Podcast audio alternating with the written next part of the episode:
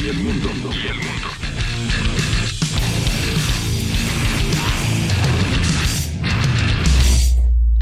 Bajo la lupa.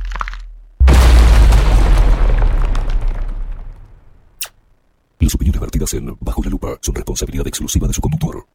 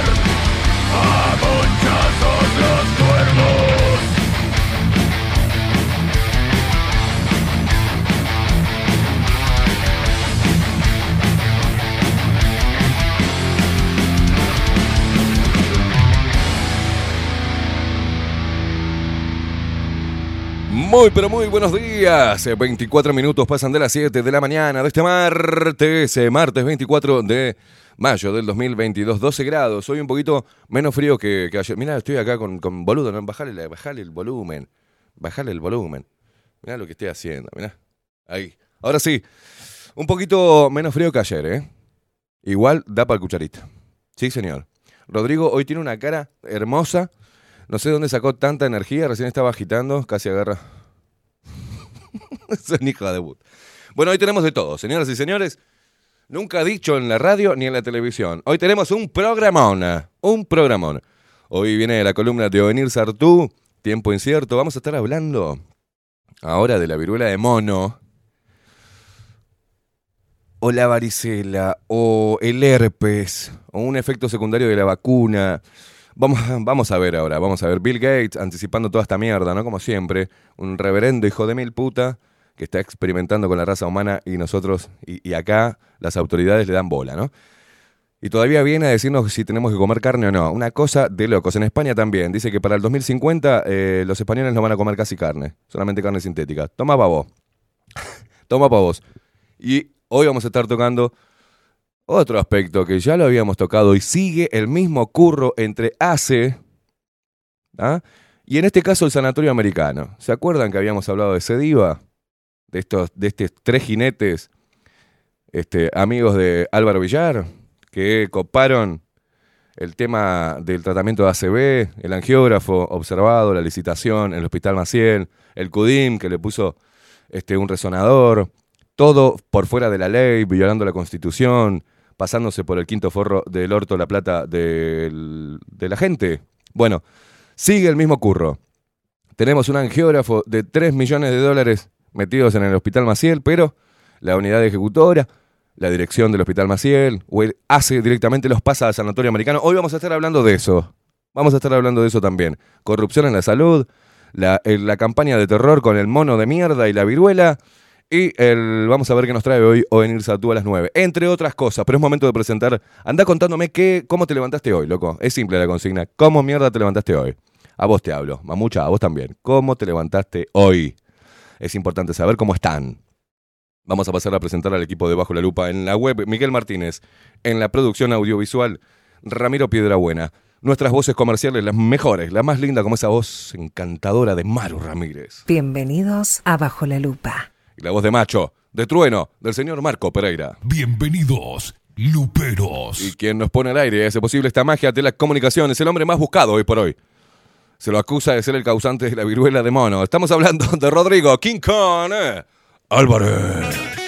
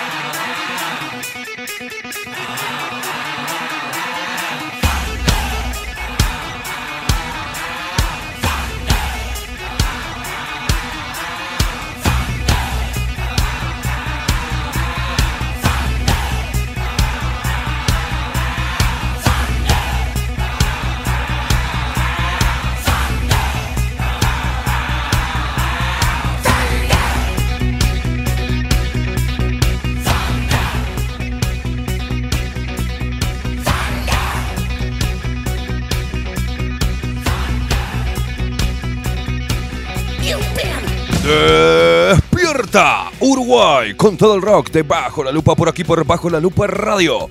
Más independientes que nunca.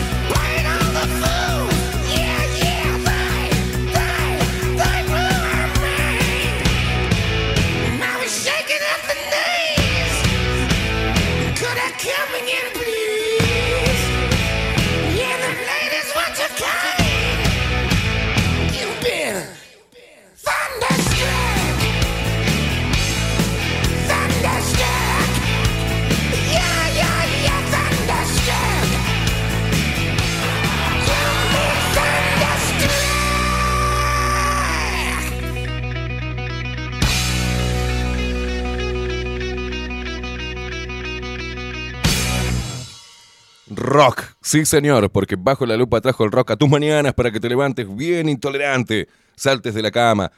Pégate un baño, hijo de puta, que después quede esa jaula de mono con viruela. Pégate un baño, salí a la calle y ponerle el pecho a las balas. Y vos, mamucha, hacé lo que. A vos lo que quieras. Hacé lo que quieras, hermosa. Levantate. Pero pégate un bañito vos también, ¿eh? Ponete hermosa, tomate un cafecito jurado, un matecito, algo. Ponete linda, pegate una maquilladita así preciosa. Resaltate los ojitos. Salí a la calle y ponele pa pa pa pa. Los pechos a la bala. El ojo que te los mordemos todos.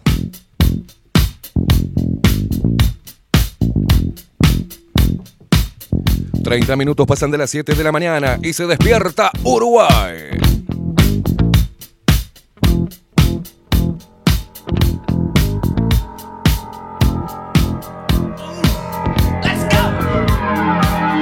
He walks merrily down the street with the brim pulled way down low. Ain't no sound but the sound Lo bailan ellas. Lo bailan ellos.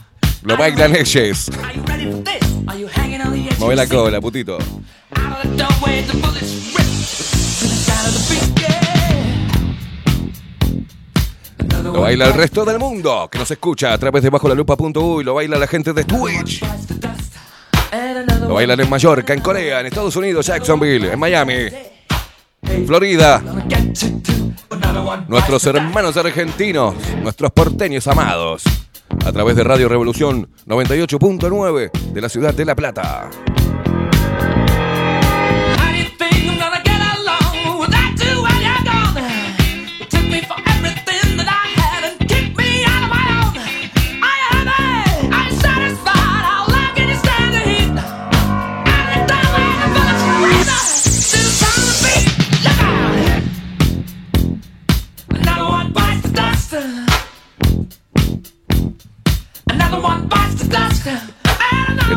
Pasa? Mirá, mirá, mirá esta imagen. Carolina Cosa y mirá, mirá quién aparece atrás.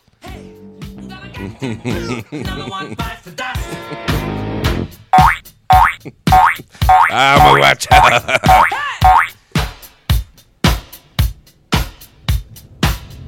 Lo bailan los zurdos. La derecha rancia. Los socialistas. Hasta los nazis lo bailan. Mirá. Manga de hijo de puta.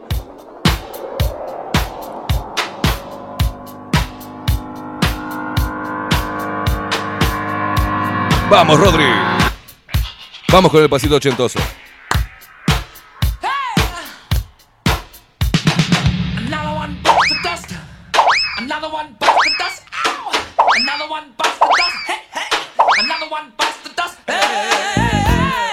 ¡Vamos, carajo!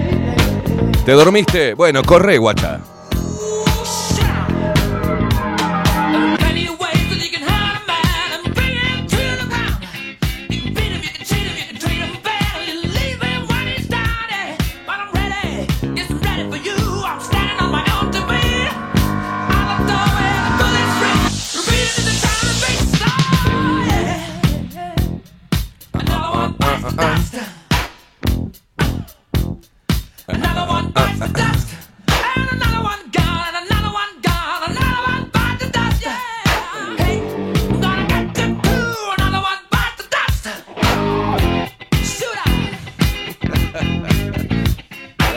Primeros mensajes que llegan son impresionantes.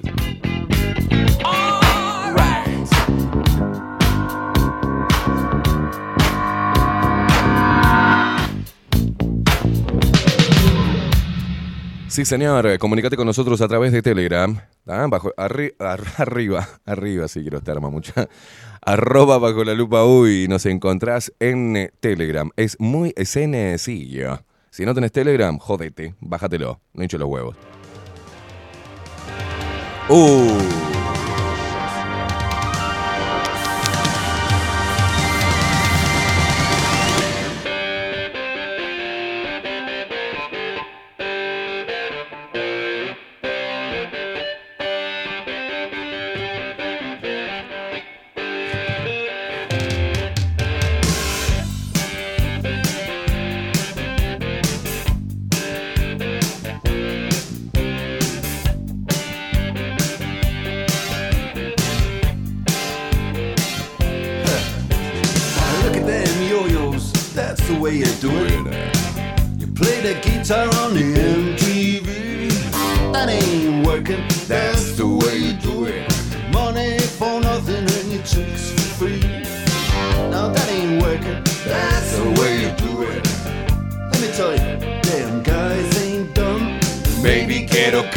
Roño. Pero sin Baby, quiero queso roñoso.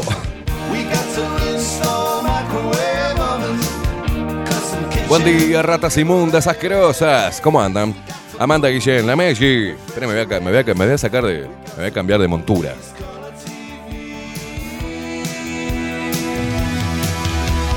Ahora sí. Amanda Guillén dice buenos días, lindos, intolerantes, acá viéndolos.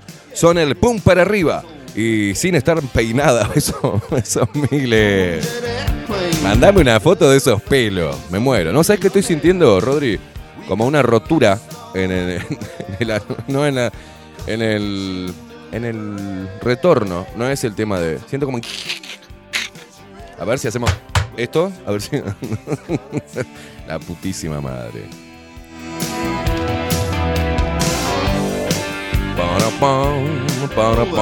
Tato, ¿qué dice Tato? Buen día. Putines de la desconfianza. Hoy me levanté erguido. Con la espalda dura. Pau, bienvenido al club, boludo. No sabes lo que me pasó. A pesar de todo, eh, en un ratito a correr. Fuerza, gente buen programa. Aguante la libertad, carajo. Los adoradores del mono, que la. ¿Vos sabés que me estaba acomodando el jopo? Te cuento a vos, Tato, nada más, ¿eh? Estaba acomodándome el jopo y cuando, y cuando hice un movimiento así, y me, dieron, me dio como una, una puñalada en el medio de los. De, la espalda, ¿viste? En el medio, acá, justo en la parte de arriba. Me mató, me dejó. ¡Oh! Ahora me estoy aflojando. There Ando necesitando unos, unos masajitos, ¿viste? Con aceite de bergamota.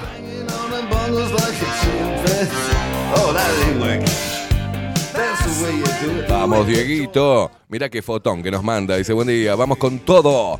Y este fotón que nos manda el guacho, qué divino. ¿Dónde está, Dieguito? La puta madre, ¿dónde es eso?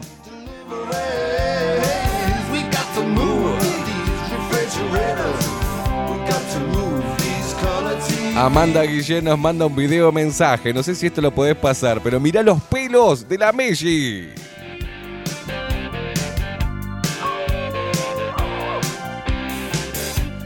¿Podés pasar video mensaje vos? No, ¿no? Sí, sí. A ver los pelos de la Messi, hermosa. Metro Golding Mayer presenta.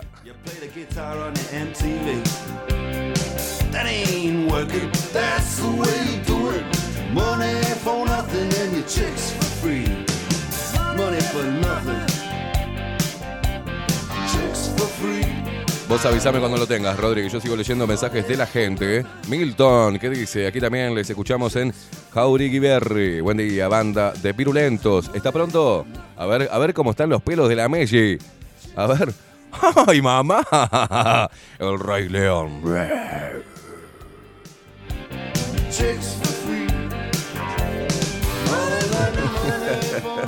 Acomodate esos pelos, loca.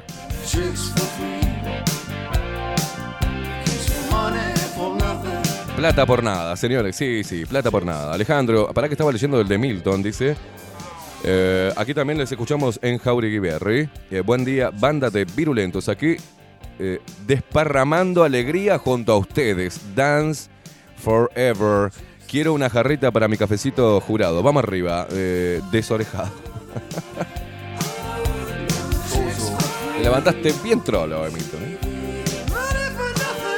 A ver qué tenemos, qué tenemos acá, Rodri, ¿qué me mostrás? Mirá esa imagen que nos mandaba el guacho, qué lindo. Está amaneciendo, señoras y señores. La puta, qué lindo que es estar vivo.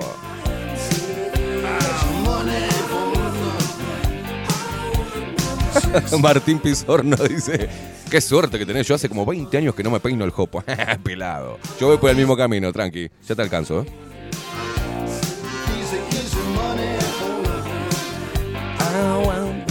Paulita, buen día. Esteban y Rodrigo dice, no me levanté, eh, no me levanté, me arrastro por la casa. La tos anoche no me dejó dormir. Gripe y reputísima madre me tiene repodrida. Y no hiciste lo que me dijiste que, ibas a hacer, que un sudorcito de pecho, nada.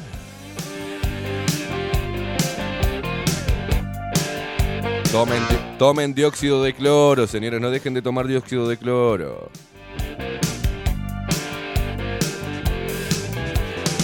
Oxigena la sangre y te mantiene bien, bien fuerte.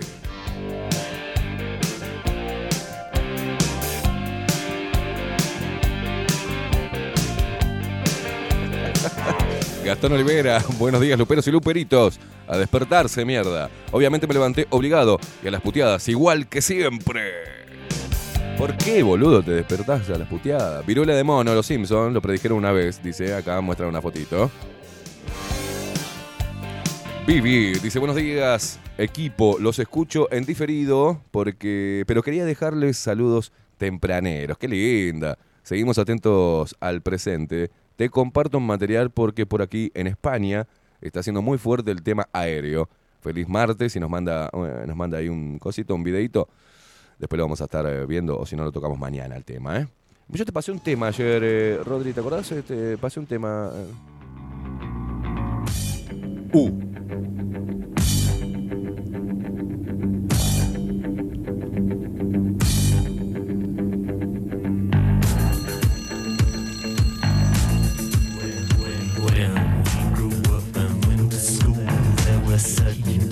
Víctor que nos manda saludos a través de Twitch. Saludos Esteban y Rodrigo, escuchándolos desde el Ministerio del Interior. A la mierda, saludos a toda la radio. Atención.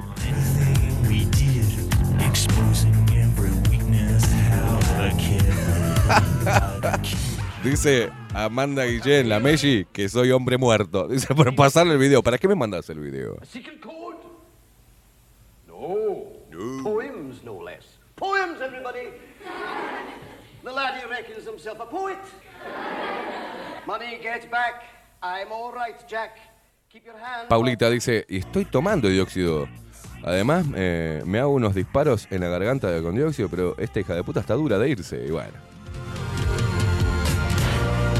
Leo nos manda la foto de él mirándonos ahí. ¿Qué estás desayunando? Yogur con. ¿Qué son? ¿Unos grisines? ¿Qué mierda son eso? Buen día, acá estamos desayunando a los gay con yogurcito y barra de cereal. ¡Ay, Leo!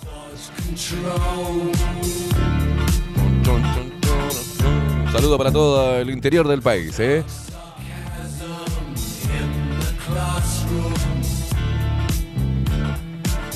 Ángel Cáceres, buenos días. Esteban Rodri, recién llegando del laburo y ahora prendido abajo la lupa. ¡Qué grande, capo! ¿De qué trabajas? ¿Qué trabajas? ¿En Subterráneo Magallanes, hijo de puta?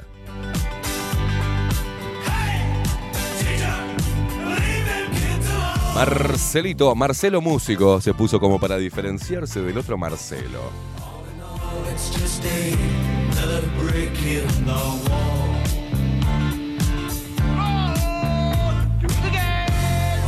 Hay algo, hay algo que me está jodiendo la.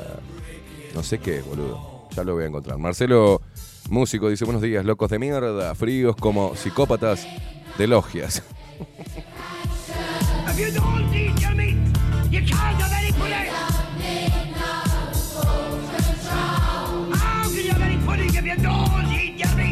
Pink Floyd, sonando en la mañana de Bajo la Lupa Radio.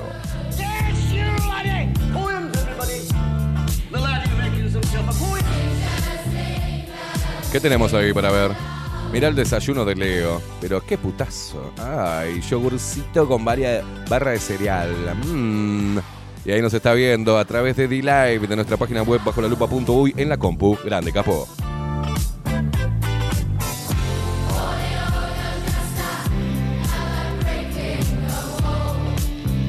Ángel Cáceres, que le pregunté qué, trabajo tenías y si trabajaba en Subterráneo Magallanes y me dijo, cuido delincuentes. A la mierda.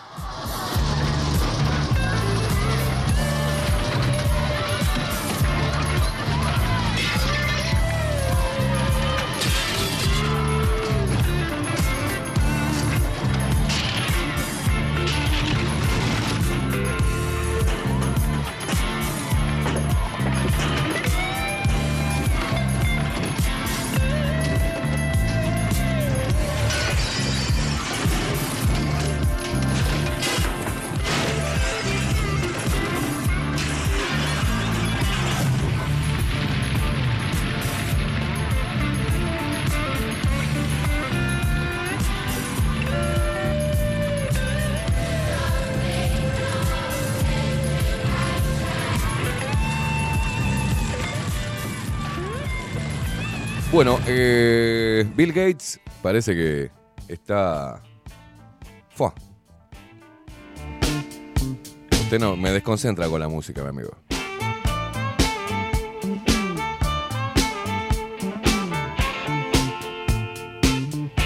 Pedro Sánchez obedece a Bill Gates y la agenda de Davos.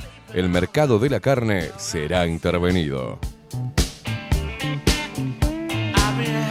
El gobierno de Pedro Sánchez, eh, pobre España, eh, ha presentado su plan 2050 para España basado en las exigencias del magnate Bill Gates y los mandamientos de la agenda de Davos y su Great Reset, el gran reseteo creado por el presidente del Foro Económico Mundial, Klaus Schwab. Santa Claus. El documento de 700 páginas es una biblia de objetivos a largo plazo que pasan por aumentar el gasto público, subir impuestos y crear nuevos ecotributos bajo el pretexto de cuidar la salud de los humanos. Entre las decenas de medidas presentadas como resilientes y sostenibles se encuentra la de reducir el consumo de carne a- de aquí al 2050.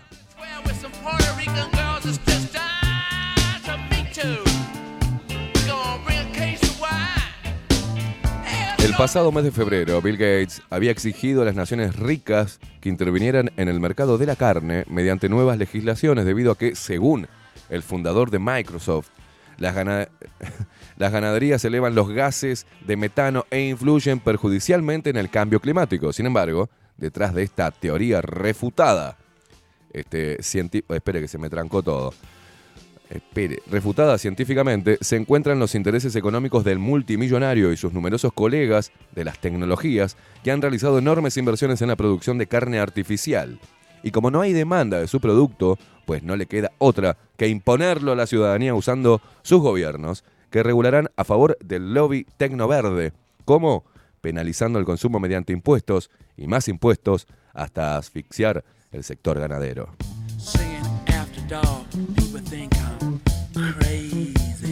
No solamente está la Agenda 2030, sino el Plan 2050, ¿no? De España. Por lo tanto, intenta hacer ver que no comer carne es una idea genial por el bien de tu cuerpo. Esta reducción de ciertos consumos no provocará un em- empeoramiento en las condiciones de vida ni en el bienestar de la ciudadanía. De hecho, probablemente ayudará a mejorarlas. Numerosos estudios señalan que el consumo de carne de la población española es entre 2 y 5 veces superior al recomendable que el 55% cambia de móvil cuando el anterior que tenía aún seguía funcionando y que el consumo de energía es muy superior al necesario. Refleja uno de los apartados del informe 2050. Mira vos.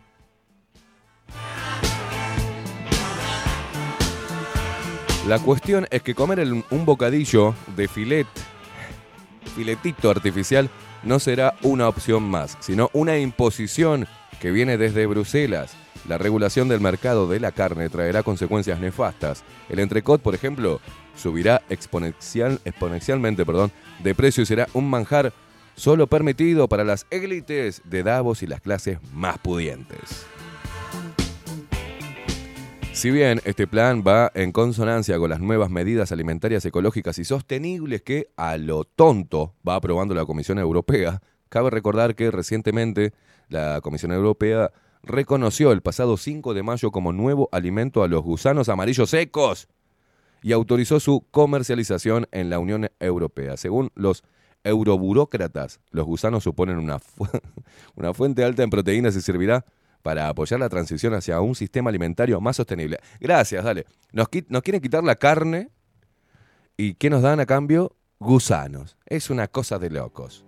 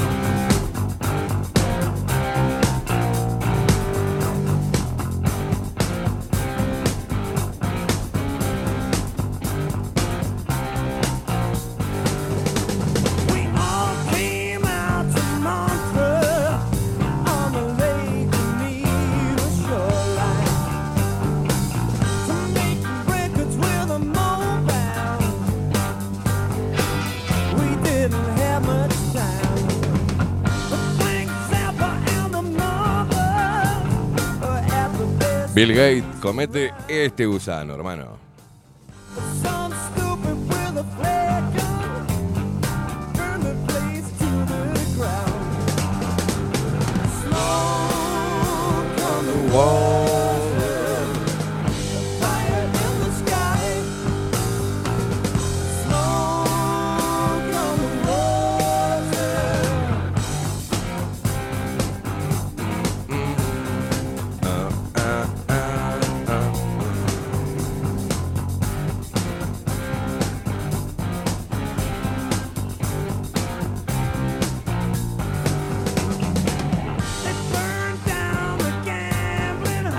De Kovac analiza el fenómeno de la carne falsa y los personajes que denigran la ganadería como Pedro Sánchez, Bill Gates o Florentino Pérez. ¿eh? Un abrazo a toda la gente de España, pobre gente.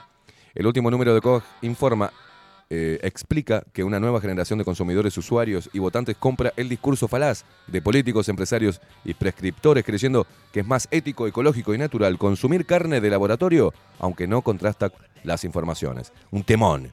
Vamos a ponernos bien arriba. Vamos a seguir comiendo carne.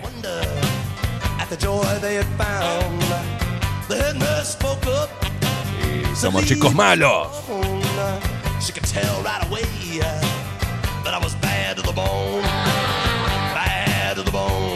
Bailame, mamucho, bailame. Tipo, tipo striptease. Ahí, ahí.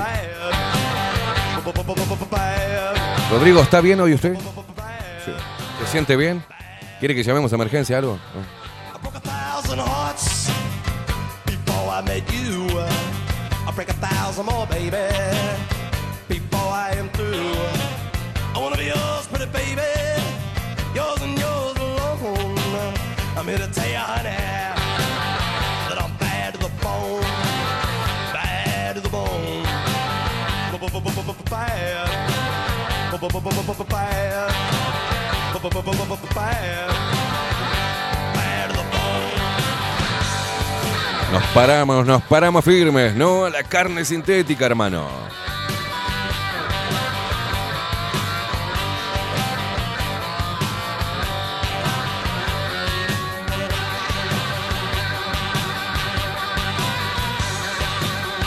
Mauricio Suárez nos acota acá. ¿eh? Vamos a estar abriendo acá. A ver qué, qué nos querés decir.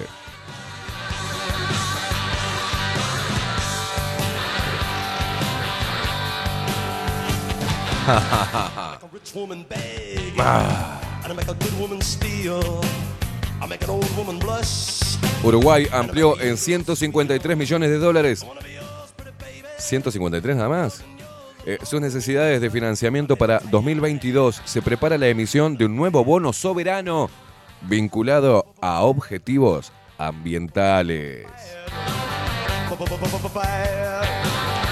La unidad de gestión de deuda, UGD, del Ministerio de Economía y Finanzas informó este lunes que se revisaron al alza las necesidades de fondeo para 2022, 4.288 millones de dólares, lo que representa 153 millones más respecto a los 4.135 millones que se habían proyectado en febrero. El reporte, pero hay una ley acá, loco, que el endeudamiento eh, tiene que tener, no me acuerdo el número, siempre eh, se estuvieron jactando en estos dos años que siempre estuvieron este, en el límite por ley más abajo de lo que estipula la ley para endeudarse anualmente. Ahora no sé, ahora voy a ver, para. El reporte de deuda explicó que el déficit fiscal, déficit primario más pago de intereses, representa el 48% de las necesidades de endeudamiento, mientras que las amortizaciones representan el 42% del total. El monto restante refleja la acumulación prevista de activos financieros del gobierno. En cuanto a las fuentes de financiamiento, la emisión total de bonos en el mercado doméstico e internacional se proyecta en 3.714 millones de dólares y los desembolsos de préstamos con organismos multilaterales, ay se estiman en 450 millones durante este año. Streets, kings and queens step aside. Every woman I meet, they all stay satisfied. I wanna tell you, pretty baby, what I see I make my own. And I'm here to tell you, honey, that I'm bad to the bone. Bad to the bone. Bad.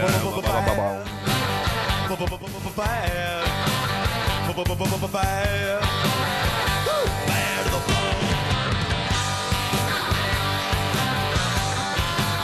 Ojo con los gringos que se nos vienen, que se nos vienen.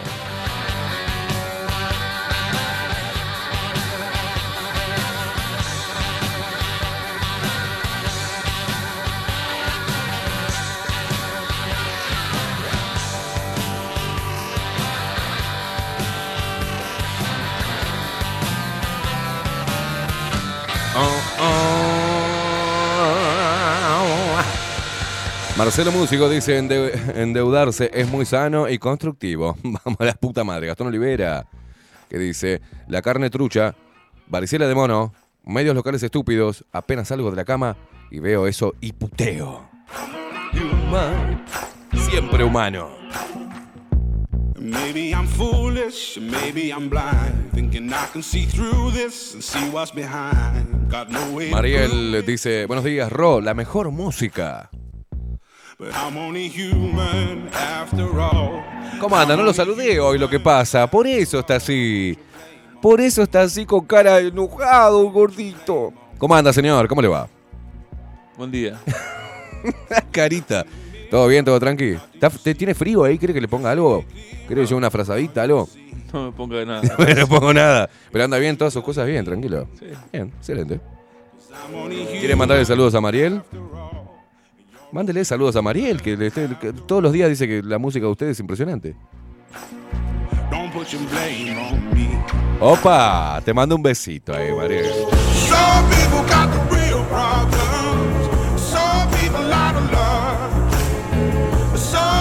Think I'm Daniel dice, buen día Esteban, King, Rodri, Webmaster Miguel y Luperos con aire a martes de ley. Parece que amanecimos algo nubosos, pero toda esa energía que emana debajo de la lupa nos levanta todo. Bien, guacho.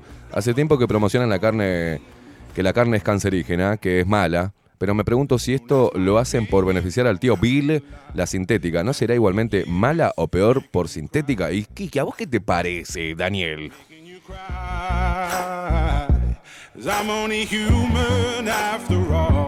Ay, Mariel quedó como loca por el chuponcito ese que le mandaste ahí.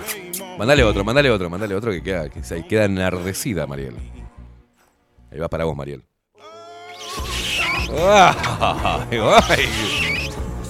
Se le está poniendo la piel de gallina en la nuca, Mariel.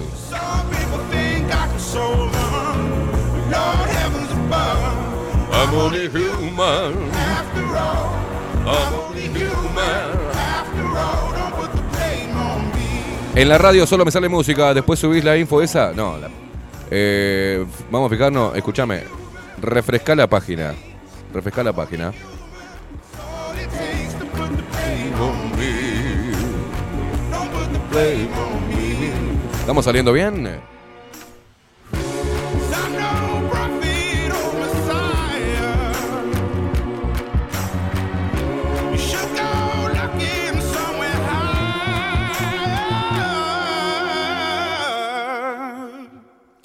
I'm only human after all. I'm only human after all. Don't put the blame on me. Don't put the blame on me. I'm only human. I do what I can. I'm just a man. I do what I can. Don't put the blame on me. Muy bien, eh, señoras y señores, las 8 de la mañana. ¿Ya se despertaron? Bueno, nos vamos a ir a la primera pausa, eh, arrancando con, con toda la energía, toda la música que nos pone Rodri, desde ahí, desde los controles. Nos vamos con este tema a la pausa, ¿te parece bien, Rodri? Preparamos otro cafecito jurado y a la vuelta nos metemos de lleno con eh, algunas cositas que hay que tener en cuenta respecto a los efectos adversos eh, secundarios de la vacuna, adversos, este, no eh, leves, moderados, toda esta mierda que están intentando tapar, señoras y señores, de este experimento global. Pausa, ya venimos.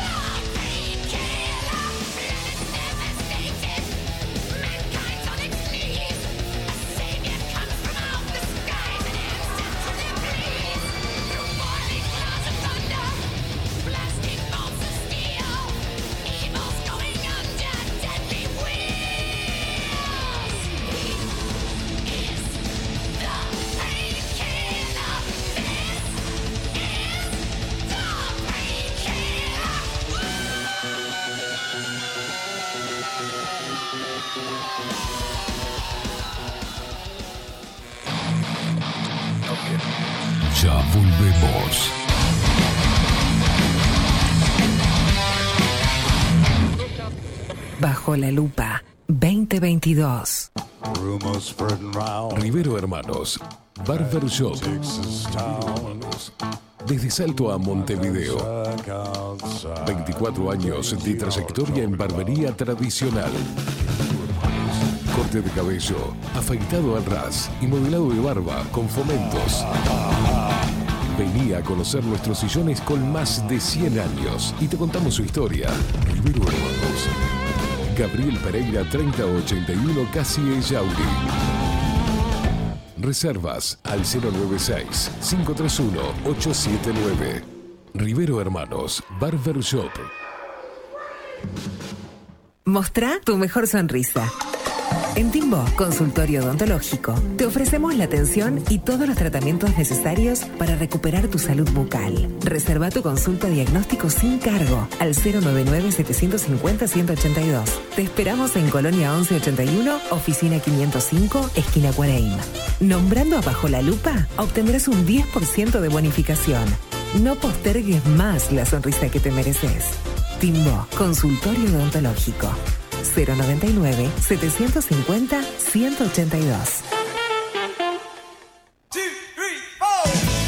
Si busco timbres notariales Salón Libertad. y si busco juguetes Salón Libertad. y si busco... No busques más. Salón Libertad tiene todo lo que te puedas imaginar. El salón más completo del centro. Agencia oficial de timbres notariales, profesionales y judiciales. Y si busco fotocopias También en Salón Libertad.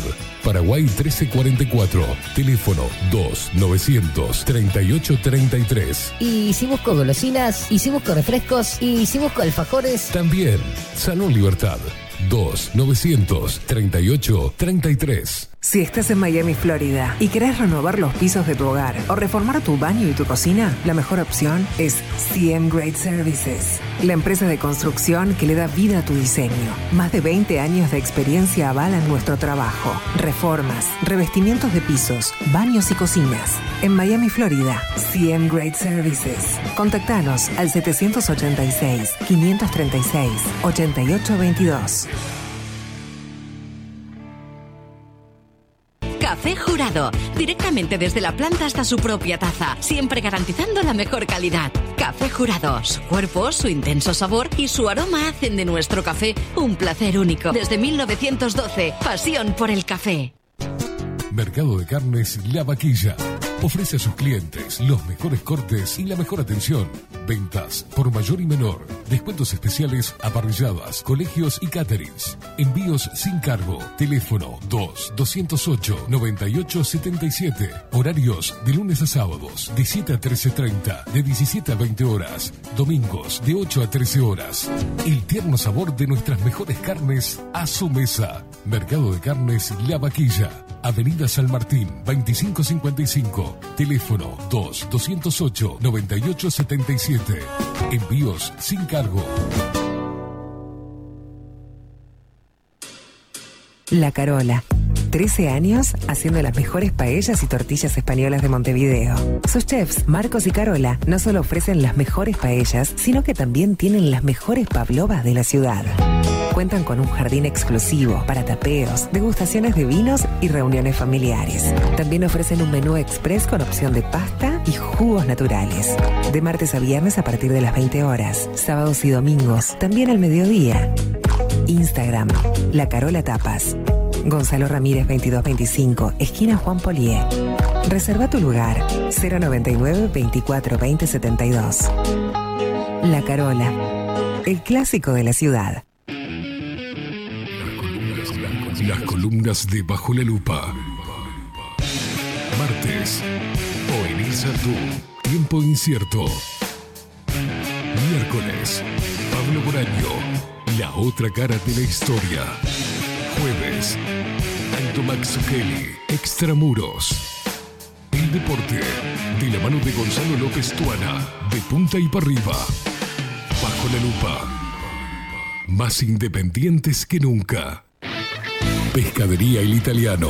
ubicados en el puertito del buceo. Les ofrecemos pescado fresco todo el año y gran variedad en mariscos, productos de excelente calidad, llevando confianza a su mesa. Los esperamos con la mejor atención personalizada. Pescadería El Italiano, de martes a domingos, de 8 a 20 horas. Contamos con envíos.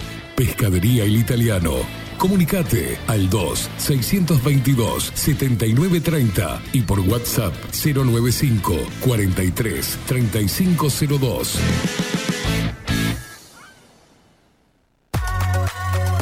Mercería Las Labores.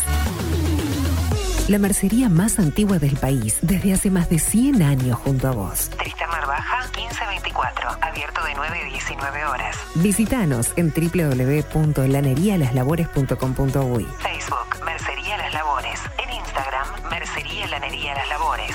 094-893-881. En artículos de mercería y lanería, lo que no encuentra aquí, no existe. Wolfer Contenedores. Realizamos oficinas, viviendas y proyectos a medida. En Wolfer Contenedores armamos el proyecto para tu vivienda con uno o más contenedores. Visita nuestro showroom en Ruta 1, kilómetro 155-500 y elegí tu vivienda. Wolfer Contenedores para entrega inmediata. Informate al 094-263-705 45 20 31 63 o en wolfer.com.uy.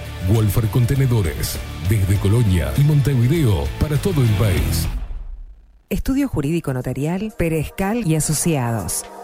Más de 25 años de experiencia en todas las materias, representando a estudios nacionales e internacionales. Una amplia trayectoria en materia penal, sucesiones y reivindicaciones. Más de dos décadas de experiencia recuperando terrenos ocupados. Torre Gorlero, oficina 20, 21 y 22. 099-309-319. Estudio Jurídico Notarial, Perezcal y Asociados. Grupo Service. Servicio técnico especializado. Huawei, iPhone, Xiaomi. Trabajamos con todas las marcas. Contamos con servicio express. Cambio de pantalla en 30 minutos.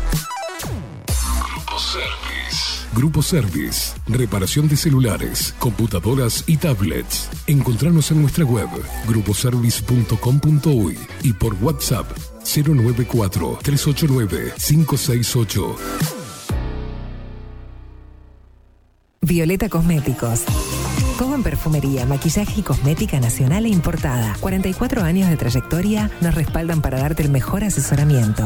Seguinos en las redes, en Facebook, Perfumería Violeta Cosméticos, Instagram, arroba Perfumería Violeta.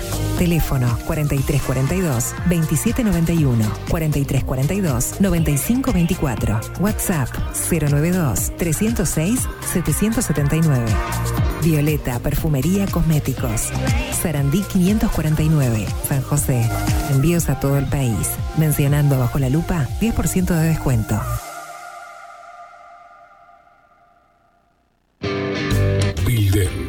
Transformación digital. Creamos la estrategia de transformación digital para que tu empresa avance y se adapte a los desafíos de hoy. Desarrollo y posicionamiento web, community management, planes de marketing digital. Bilden, transformación digital. Comunicate al 094 400 060 o escribinos a hola. Muy buenas noches en punto. Que se prepare el mundo para una posible pandemia de coronavirus. En estos tiempos que vienen va a haber una nueva normalidad. We have therefore made the assessment that COVID 19 can be characterized as a pandemic. Yo lo tomé como una declaración de guerra y como la culminación de décadas de trabajo de los que podríamos llamar este, la clase predadora del mundo, los dueños del mundo. Si vos querés imponerle tu poder al otro y controlarlo, el otro tiene que darse cuenta de que estás haciendo lo que querés con él. Los que tengan que hacer la cuarentena van a cumplir la cuarentena y si no la cumplen, vamos a ocuparnos de perseguirlos penalmente. You must stay at home. A ver, ¿cómo haríamos para que la gente se encerrara en su casa, trabajara desde la computadora, no fuera a fiestas, no fuera... ¿Cómo lo haces si no es bajo un, un régimen de pánico? Hay dos formas. Una es con los ejércitos y la otra es por miedo. Y parecería que la más económica y la más eficaz es el miedo. Y ahí viene la pandemia. Este estado de catástrofe tendrá una vigencia de 90 días. Y la situación que vivimos es extrema. Todas las horas, en todo lugar, la máquina de terror no para de vomitar. Mantener a distancia, quédate preso en tu casa, que todo esto lo hacemos por tu seguridad. Morde tu voz al menos para respirar. Fue el testeo, el test PCR. Cuando noto y empiezo a meterme como periodista a investigar sobre el mecanismo de testeo, más dudas aún. Se estaban haciendo a 40 ciclos. Cualquiera podría ser portador de un virus mortal. Empezaría por las PCR porque es el talón de Aquiles de esto. Si realmente se supiera toda la verdad, se cae todo esto, este circo.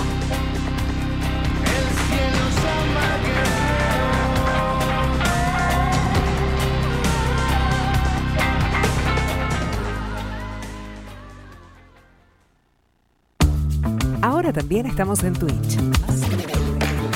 Seguinos en Bajo la Lupa guion bajo uy. En Bajo la Lupa guion bajo uy. Bajo la Lupa contenidos más independientes que nunca.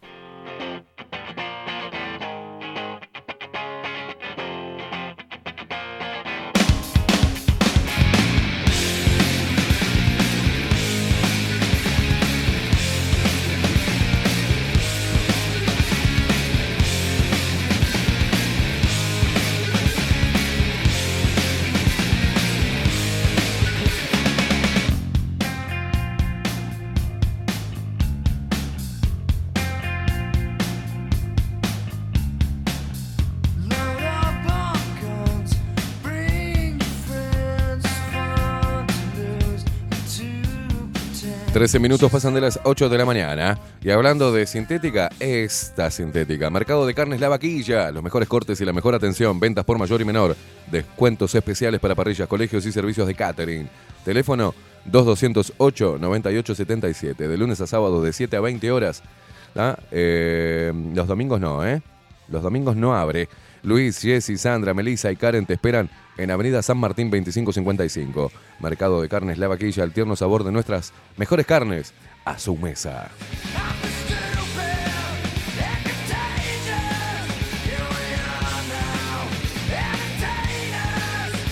Un abrazo enorme a la gente de Mercado de Carnes La Vaquilla que nos han apoyado terriblemente, eh, siempre pendiente de nosotros y eh, impulsando esto que hacemos. Así que no me va a alcanzar el tiempo para agradecerles a toda esta familia hermosa de gente laburante y obviamente aguante la carne. Dice Ángel, estás buscando que te puteen los veganos. No sé, para mí vegano es verano en francés. ¿no? Vegano, invierno.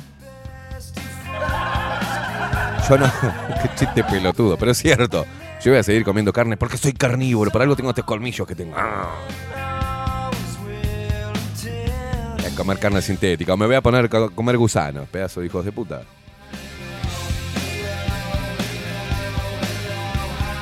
Ay, no, no como carne, ahora como gusano. Putazo.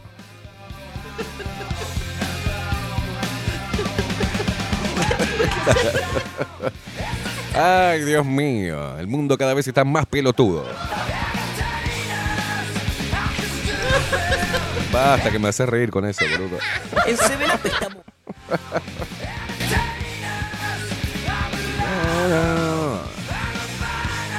Bueno, vamos a ponernos serios, ¿eh? Vamos a ver lo que pronostica este hijo de puta. ¿eh?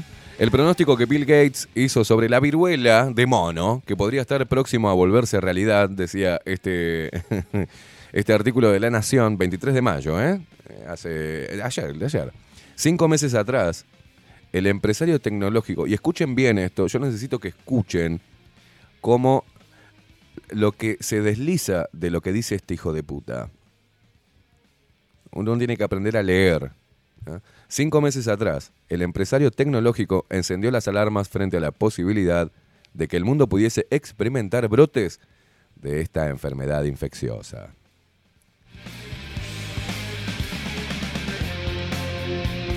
El fundador de Microsoft, Bill Gates, eh, lo volvió a hacer meses antes de que aparezcan casos de viruela de mono en España, Reino Unido, Portugal, Estados Unidos y aparentemente ahora en la Argentina. El magnate y empresario ya había hecho una dura advertencia sobre esta enfermedad infecciosa.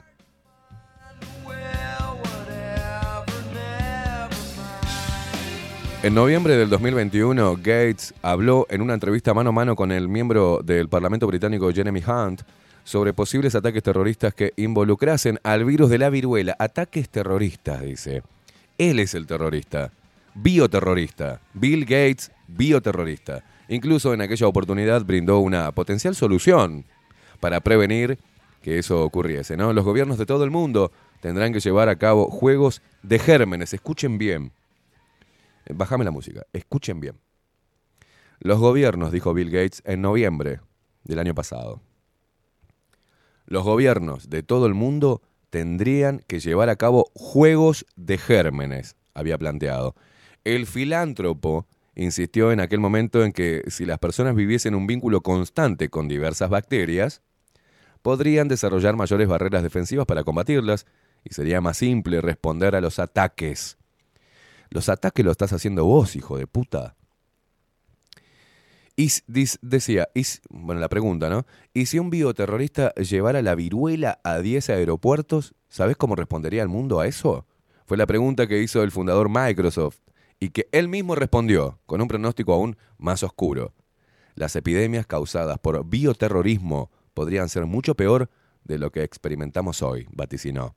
Al igual eh, que como hizo desde la llegada de la pandemia del coronavirus, Bill Gates remarcó en el último tramo de la entrevista la necesidad de que los líderes mundiales estén preparados para enfrentar cualquier virus que sea liberado con la intención de hacer daño a otros seres humanos. Ah, qué bueno, qué, qué ser de luz que es Bill Gates. Él implanta la mierda y después él financia la solución. Está haciendo plata, pero...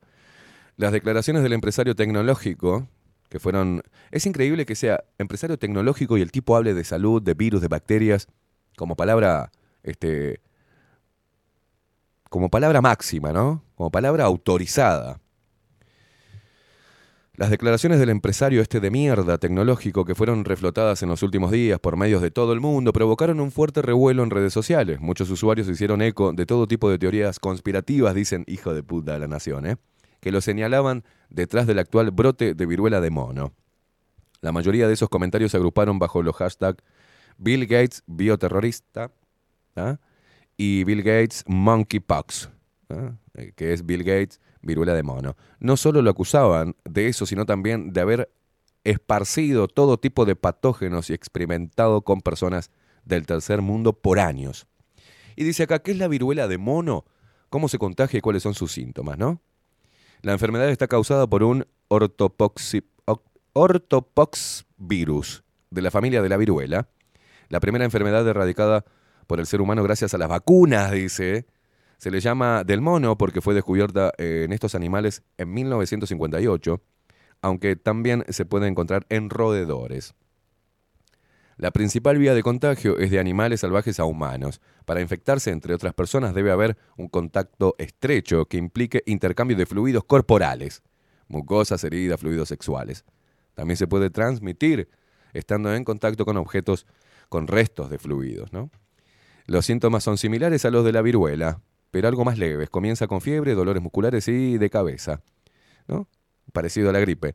Entre uno y tres días después de la fiebre se forman erupciones cutáneas que afectan primero la cara y luego se extienden al resto del cuerpo. Las zonas más afectadas son la cabeza, las manos y los pies. Y acá empieza el terror. Porque esto, uno lo podría verlo lejos, pero no. Ya se detectó el primer caso sospechoso de viruela del mono en Argentina. El paciente estuvo en España y regresó al país hace una semana. Se encuentra bajo investigación, advirtió así el gobierno argentino. El Ministerio de Salud de la Nación confirmó este domingo eh, que se detectó el primer caso sospechoso de viruela de mono en la Argentina. Se encuentra bajo investigación, precisaron. Según indicaron desde la cartera que conduce Carla Bisotti, una hija de puta, se trata de un hombre que vive en la ciudad de Buenos Aires y se encuentra aislado. Fuentes del ministerio señalaron que presenta buen estado general y está recibiendo tratamiento sintomático. El paciente había viajado a España entre el último 28 de abril y 16 de mayo. El Ministerio de Salud de la Nación indicó ayer que para realizar la investigación se tomó una muestra de esta persona para diagnóstico eh, et- etiológico, eh, las cuales están bajo análisis en el Laboratorio Nacional de Referencia INEI, en el- Carlos eh, Malbrán. Mientras se aguardan los resultados, se conformó una mesa de trabajo con la provincia de Buenos Aires y la ciudad autónoma de Buenos Aires para coordinar acciones clínicas, diagnósticas y epidemiológicas con el fin de confirmar o descartar el caso, dar adecuada atención clínica e implementar todas las medidas de control de foco para evitar una posible transmisión, precisaron. A raíz de la notificación a nivel internacional de los primeros casos de la viruela de mono en países no endémicos, el gobierno nacional conformó un equipo de trabajo con el objetivo de iniciar la vigilancia del nuevo evento y generar las recomendaciones específicas para los equipos de salud y la población. Dios querido, qué fácil tiran el terror. Hasta este sábado, la Organización Mundial de la Salud había reportado 28 casos confirmados por laboratorio y 12 casos sospechosos de viruela símica en 12 países no endémicos. Australia, Bélgica, Canadá, Francia, Alemania, Italia, Países Bajos, Portugal, España, Suecia, eh, Reino Unido y Estados Unidos. En estos casos aún no se ha confirmado antecedente o nexo con áreas endémicas, advirtió la cartera que conduce Bisotti a través de un comunicado y precisó el alcance de la transmisión comunitaria no está claro aún en esta etapa y por tanto existe la posibilidad de identificar más casos. Sin embargo, cabe mencionar que se considera que el virus de la viruela símica tiene una transmisibilidad moderada entre humanos. Y acá te dan las recomendaciones para la población. Ante el hallazgo de un caso sospechoso, el gobierno nacional emitió una serie de recomendaciones para la población que se debe tener en cuenta. Ta, pla, pla, pla, pla, pla, pla, pla, pla, pla, pla, pla. A ver, voy a dar las recomendaciones. Miren, miren qué lindo esto. Pobre los hermanos argentinos, ¿eh? ¿Se considera eh, exposición a un caso? Sí. Ha presentado exposición sin protección respiratoria. O sea, quieren reforzar de vuelta el uso de tapabocas. Porque la gente ya se lo empezó a sacar y ahora se lo quieren meter de vuelta por el tema del mono. Particularmente relevante para los trabajadores de la salud. Dice, contacto físico directo, incluido el contacto sexual. O sea, no tengamos sexo. Por las dudas, por el mono, ¿viste? Contacto con materiales contaminados como ropa o ropa de cama. Otra vez la psicosis de lavar todo, hervir todo. Si una persona ha tenido contacto de riesgo con un caso sospechoso o confirmado de viruela símica en el periodo infeccioso, comprendido entre el inicio de síntomas del caso hasta que hayan caído todas las costras de las lesiones cutáneas, deberá guardar los siguientes cuidados. Uno, control de temperatura dos veces al día. Mientras permanezca asintomática, puede continuar con las actividades diarias de rutina, pero debe permanecer cerca de su casa mientras dure la vigilancia. Esto es, esto es distópico, boludo. Esto es- se realizará seguimiento clínico sanitario estricto durante 21 días desde el último contacto con el caso. Si la persona desarrolla erupción, deberá ser aislada. Atención, cualquiera que tenga una erupción, me imagino, ¿no? Una reacción alérgica a lo que sea, olvídate. Van a venir todos vestidos de astronautas y te van a raptar y te van a llevar a un campo de concentración, ¿no? Si la persona desarrolla erupción, deberá ser aislada y evaluarse como caso sospechoso. Además, se debe recolectar una muestra para análisis de laboratorio para detectar viruela símica. No debe donar sangre, células, tejidos, órganos, leche materna o semen. Entrate bajo vigilancia de síntomas. En casos de niños en edad preescolar se recomienda evitar que acudan a guarderías u otros entornos grupales. Y acá empiezan a tirar todo el terror. Pero ¿qué pasa? ¿Qué pasa con, con esto? Porque en la, en la Nación nunca pusieron en el artículo si el tipo se vacunó o no y con qué vacuna. ¿No les parece raro? Nada hablaron de eso. Nada hablaron. No se sabe si el tipo se vacunó o no. Porque ninguno, ni los medios de comunicación, ni al parecer los médicos, va a hacer una conexión con un efecto secundario de la vacuna. Pero en PublicMed, en este mes, hay un artículo interesante que es reactivación de herpes zóster y simplex después de la vacunación contra COVID-19. Nuevos conocimientos del análisis de la base de datos del sistema de notificación de eventos adversos de vacuna BAERS. Resumen. Escúchate bien. Antecedentes. Recientemente se han descrito algunos casos de reactivación de herpes zóster y simplex después de la inmunización de COVID-19, pero aún no se ha dilucidado el alcance real de este presunto evento adverso. Bueno, acá te dice los métodos, realizamos un estudio eh, anidado de casos y controles utilizando la base de datos del Sistema de Notificación de Eventos Adversos de Vacuna de Estados Unidos. Llevamos a cabo una revisión clínica a nivel de casos de todos los casos de reactivación de herpes luego de la administración de vacunas contra el COVID-19. Para casos y controles, bla, bla, bla, resultados, conclusiones. Te dice acá, la escasez de casos, casi todos de carácter no grave, hace que la posible aparición de este efecto adverso sea insignificante desde el punto de vista clínico, lo que respalda el buen perfil de seguridad de la vacuna contra el COVID-19 que sigue siendo muy recomendable.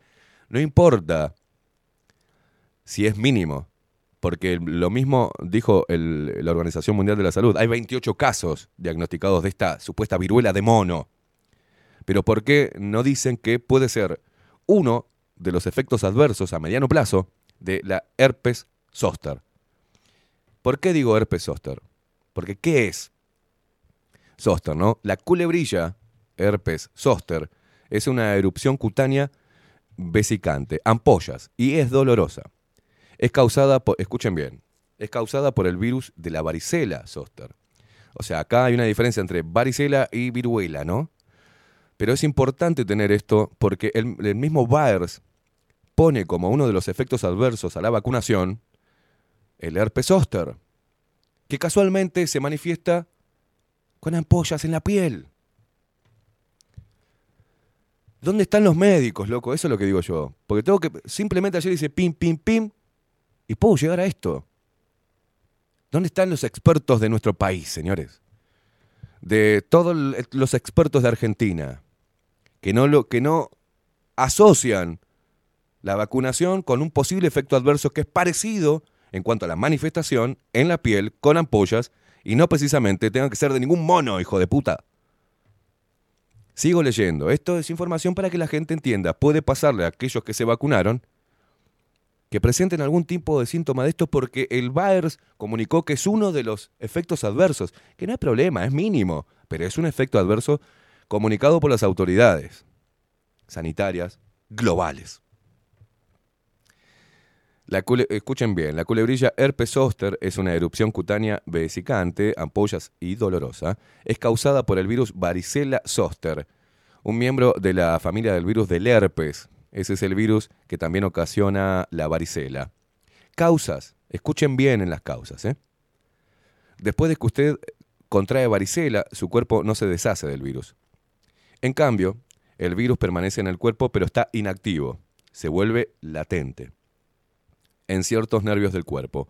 La culebrilla ocurre cuando el virus se reactiva. Y ahí, me voy, y ahí voy a hacer énfasis en esa palabra. La culebrilla ocurre cuando el virus se reactiva en estos nervios después de muchos años. Muchas personas padecieron casos tan leves de varicela que no se percataron de que tuvieron la infección. La razón por la cual el virus de pronto se vuelve activo de nuevo no es clara. Con frecuencia solo se presenta un ataque.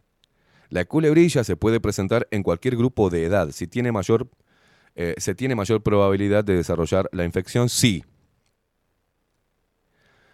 O sea, se puede volver a dar una reactivación de la erupción de este herpes, producto de la varicela, si tiene más de 60 años de edad, le dio varicela antes de cumplir un año, o escuchen bien, o si su sistema inmunitario está debilitado por medicamentos o enfermedad. Si un adulto o un niño tiene contacto directo con la erupción por culebrilla y no le dio varicela en la niñez o no recibió la vacuna contra la varicela, puede presentar varicela y no culebrilla. Pero repito el último punto. Se puede dar si su sistema inmunitario está debilitado por medicamentos o enfermedad. La herpes zóster fue declarada por el Baers como un efecto, este, un efecto moderado, efecto adverso, que no presenta peligrosidad para la vida humana, pero lo pone como uno de los efectos adversos de la vacunación. Ahora, los médicos, los que tenemos acá que le estamos pagando el sueldo, ninguno está viendo este tipo de información. No. Quieren decir que es la varicela, la viruela del mono. Y que ahora vamos a estar todos llenos de granos y que no tenemos que tener sexo. Y que hay que tener cuidado con cualquiera que tenga un grano.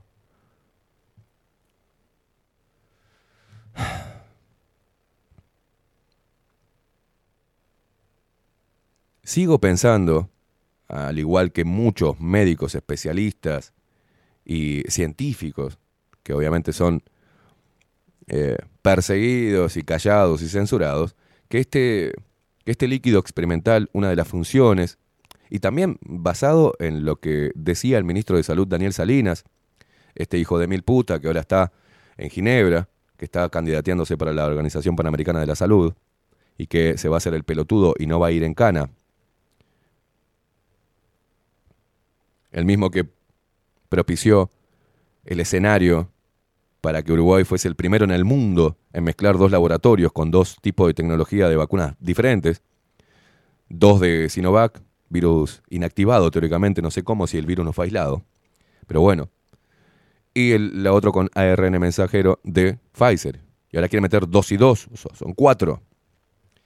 Y dijo que era un ensayo clínico para exportar información. O sea, está trabajando para, para Bill, para Klaus, para la OMS, para Tedros. Todo con ha- haciendo los mandados para candidatearse a la Organización Panamericana de la Salud. Pero él mismo habló de una hiperinmunización. ¿Qué pasa? Yo sigo pensando que este líquido experimental, y como es experimental, tengo el derecho a dudar de su eficacia, y encima a los hechos está comprobado que no inmuniza, porque de hecho hay que reforzar continuamente las dosis y seguir pinchando gente, que te destruye el sistema inmunitario. Hablo con muchas personas que se vacunaron y que están acá en la audiencia, están escuchando en este momento. Y todas, no hay una que no me diga que después de la vacunación empezó a sentirse distinto. Que se empezó a sentir mal. Si no son dolores de cabeza constantemente, si no son cansancio continuo. Entonces van a ir en cana todos. Todos van a ir en cana, en algún momento. La historia lo juzgará. Y a los médicos de acá que no estén hablando y no estén llevando tranquilidad a la gente, simplemente con el clic, clic, clic, clic, entrar al bar- Bueno, uno de los efectos adversos de la vacuna, ¿qué son? Bueno, la herpes zóster. ¿Qué es la he- herpes zóster? Bueno, es esto. Y se puede confundir, y sí se puede confundir. ¿Vamos a relacionarlo con un efecto adverso de la vacuna? No lo vamos a hacer porque si no, no podemos pinchar a la gente con las 3.7 millones de vacunas que le compramos a Pfizer. Entonces, médicos y periodistas son unos hijos de mil puta. Les importa un carajo la vida humana. Y eso es cuando me caliento, que no, no lo puedo. No lo puedo. No puedo calmarme, ¿entendés con eso? No puedo calmarme. No puedo calmarme cómo puede ser que se les haya borrado el cerebro a todos estos hijos de puta que están lucrando con, la, con el miedo de las personas y con la salud de las personas.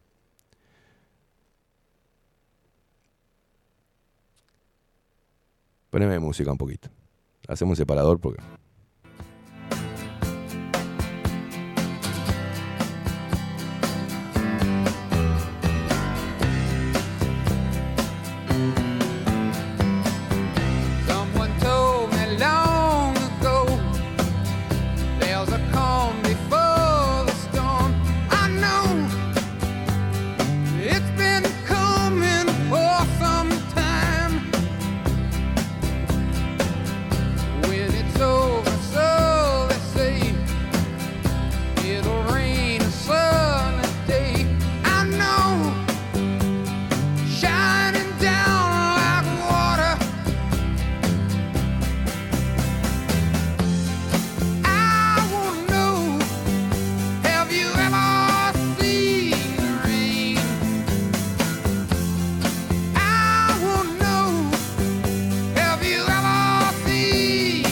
Que esto sucede, mientras que se instala la posible variante mucho más peligrosa y por la cual hay que seguir inyectando a la gente con este líquido, mientras tanto se viene instaurando esta Agenda 2030, mientras tanto ya Bill Gates estuvo acá en nuestro país, el equipo de él, viendo el tema de la ganadería, viendo, intentando de acá a no sé cuántos años, suplantar la carne por carne sintética.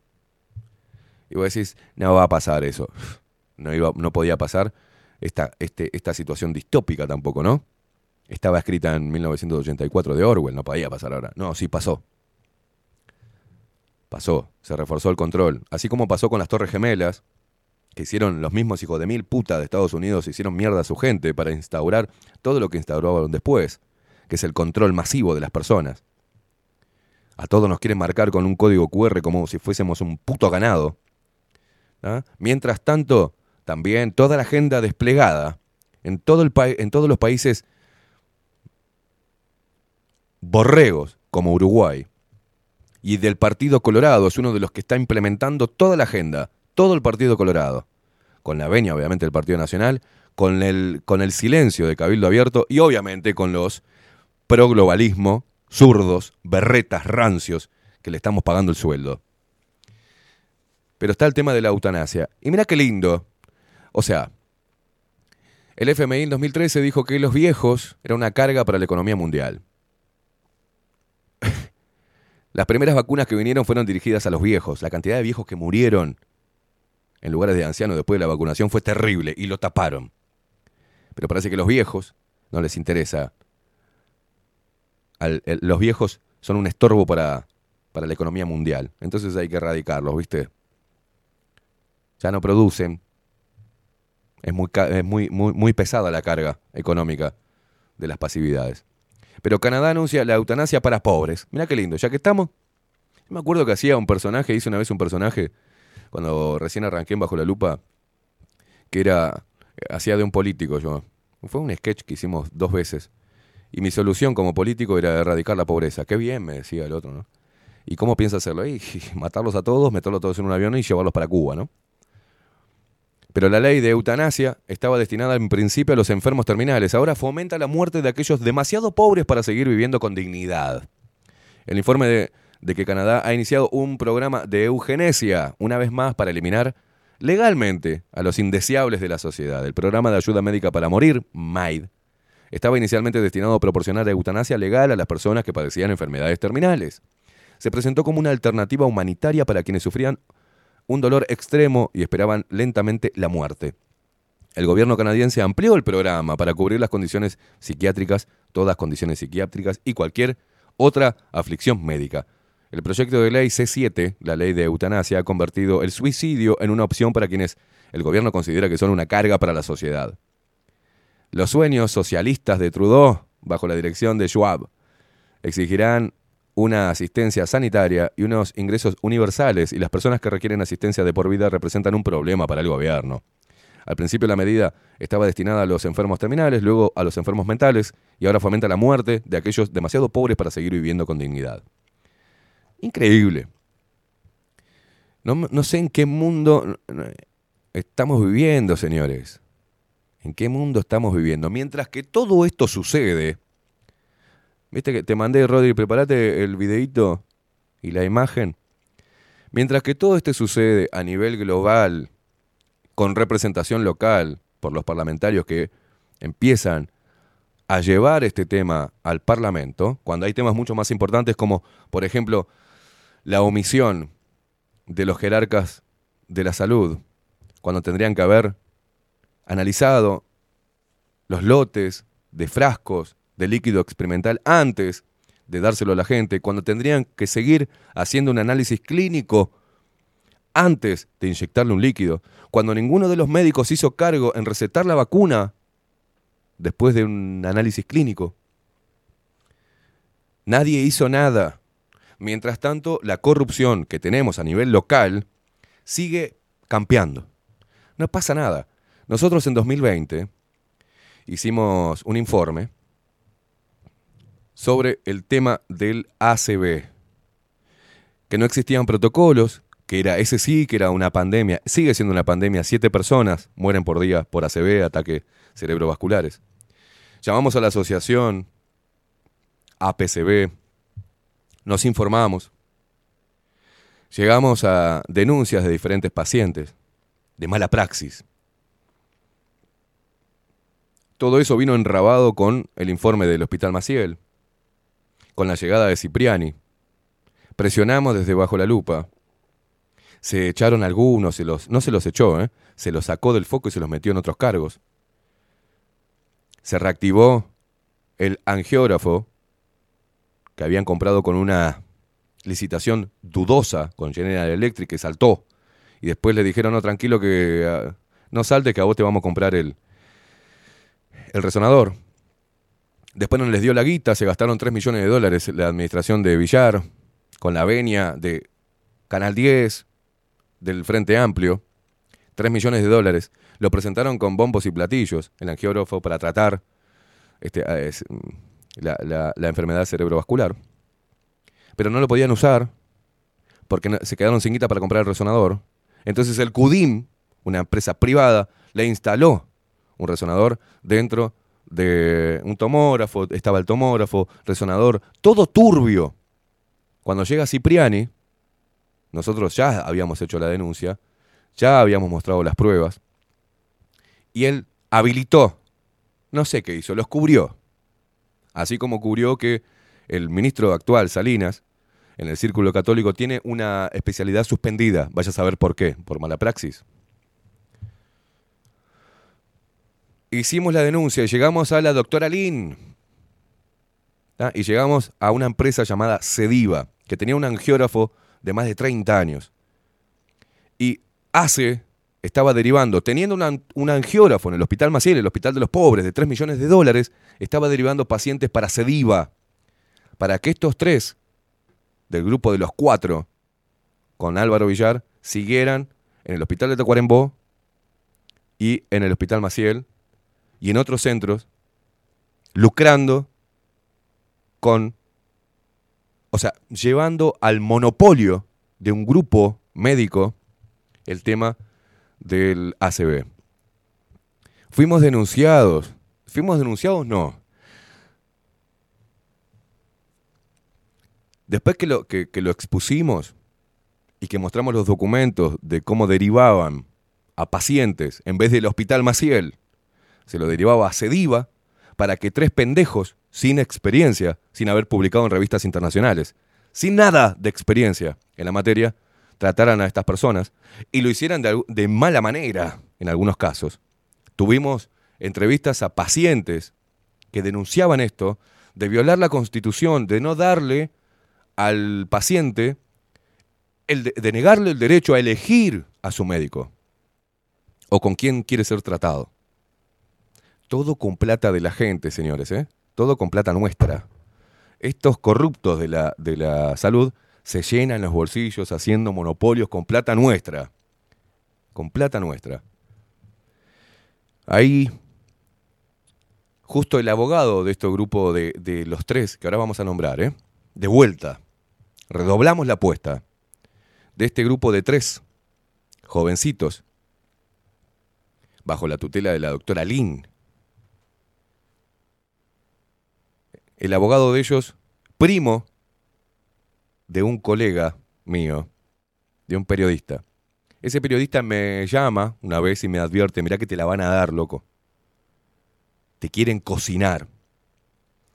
Y le dije que lo intenten. Entonces me llama ese abogado para decirme que baje el video que ahora vamos a pasar, que está medio cortadito, pero ahora vamos a pasar. Ahí, quédate ahí prendido, vamos a pasar. Porque tienen nombre y apellido estas personas, ¿eh? Me pidió el abogado que bajara ese video porque yo estaba manchando la honorabilidad de estos médicos. Le dije, no lo voy a bajar nada. Porque tengo más documentos que lo tengo guardadito en casa. En casa, si quieren ahí. Y no tengo drama, ¿eh? Galicia 1332, vayan ahí si quieren. Los tengo en casa, los documentos. El resto que me guardé para seguir escrachando a estos crápulas de la, de la salud, que están lucrando con un mal que, ese sí, que es realmente una pandemia. Se muere gente todos los días. Y oh casualidad que también la vacuna tiene efectos adversos de miocarditis y ataques cerebrovasculares. 2 más 2, 4, déjalo que se pinchen todos, igual nos llenamos de guita. ¿Entienden cuál es el tema de la guita ahí? Que se invirtió plata para equipar para el tratamiento y se hizo toda una publicidad en los medios de comunicación tras la figura de Álvaro Villar para gastar plata del pueblo para un angiógrafo y a pesar de tenerlo nuevo y de toda esa propaganda política, cuando llegaba a un caso se lo derivaba a Sediva, a una empresa privada con un angiógrafo de mierda y con gente inexperta. No entiendo por qué. Y hace, y el señor Cipriani lo sabe. Y el señor Cipriani parece que recibe presiones, dicho por él mismo, parece que recibe presiones de algunos grupos médicos. Así como se puede ser jerarca, mi amigo, si no tenemos dos pelotas así colgando de entre las piernas. ¿Dónde está Martín Lema? ¿Por qué si Lema, Martín Lema, hoy ministro de Desarrollo Social, era el espadachín, fue el que empezó a hacer los, los informes, los pedidos de informes, que terminó con todo el revuelo, ¿se acuerdan? De ACE, de todo ese quilombo y las auditorías. ¿Por qué no se lo puso a Martín Lema en un cargo controlando al ministro de Salud, por ejemplo? No, se lo manda al Ministerio de Desarrollo Social. Se lo manda al Ministerio de Desarrollo Social. ¿Y dónde quedó Martín? Todos tus huevos, espadachín de la justicia, respecto a la tranza que hay en la salud pública. Las comisiones de apoyo del Hospital Maciel, la 068, cómo se derivan la guita, se contratan por ahí. Es todo un gran curro, señores. Y son grupos pesados. Y a mí me importa tres huevos. Y si me pasa algo, vayan a buscar esos grupos pesados. Así nomás le digo. Si me pasa algo, vayan a buscar esos grupos de hijos de puta que monopolizan el sufrir de los uruguayos. Que se cagan en la gente y cobran mucha guita. Le cobran mucha plata al Estado. Por eso, Estado, Estado, Estado, Estado, ¿para qué? Para seguir llenando los bolsillos junto con el Fondo Nacional de Recursos a estos grupos empresariales médicos de mierda, que les importa un carajo la vida de los uruguayos, que siguen copando diferentes sectores y tratamiento y monopolizándolos y llenándose los bolsillos con el sufrir de las personas. Y eso a mí me pone muy mal. Y tengo huevos y, y les voy a, y les, los voy a volver a nombrar. Me importan huevos, poneme un bozal si querés. Legal, a ver si podés vas a tener que dar explicaciones de cómo se manejan. Este grupo que ahora vamos a mostrar, vamos a ver cómo da explicaciones a la justicia y a la gente de toda esta tramoya con los dineros públicos. Poneme el video. Fue inaugurado en el Hospital Regional de Tacuarembó el angiógrafo más moderno del país. El equipo médico conformado por Alejandra Jaume, Marina Romero y Matías Negroto realizaron los dos exitosos procedimientos en pacientes con aneurismas.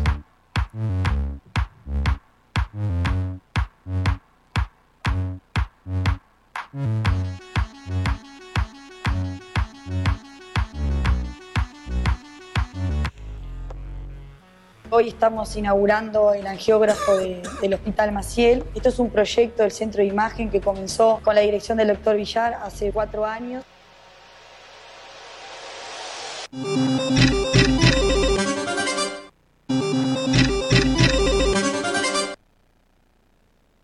Sediva, Hospital Maciel, Hospital de Tacuarembó.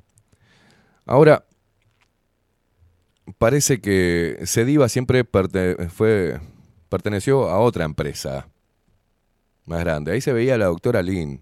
¿eh? Pero déjame buscar un poquitito porque acá un artículo Policlínico de atención inmediata a los tre- 365 días del año.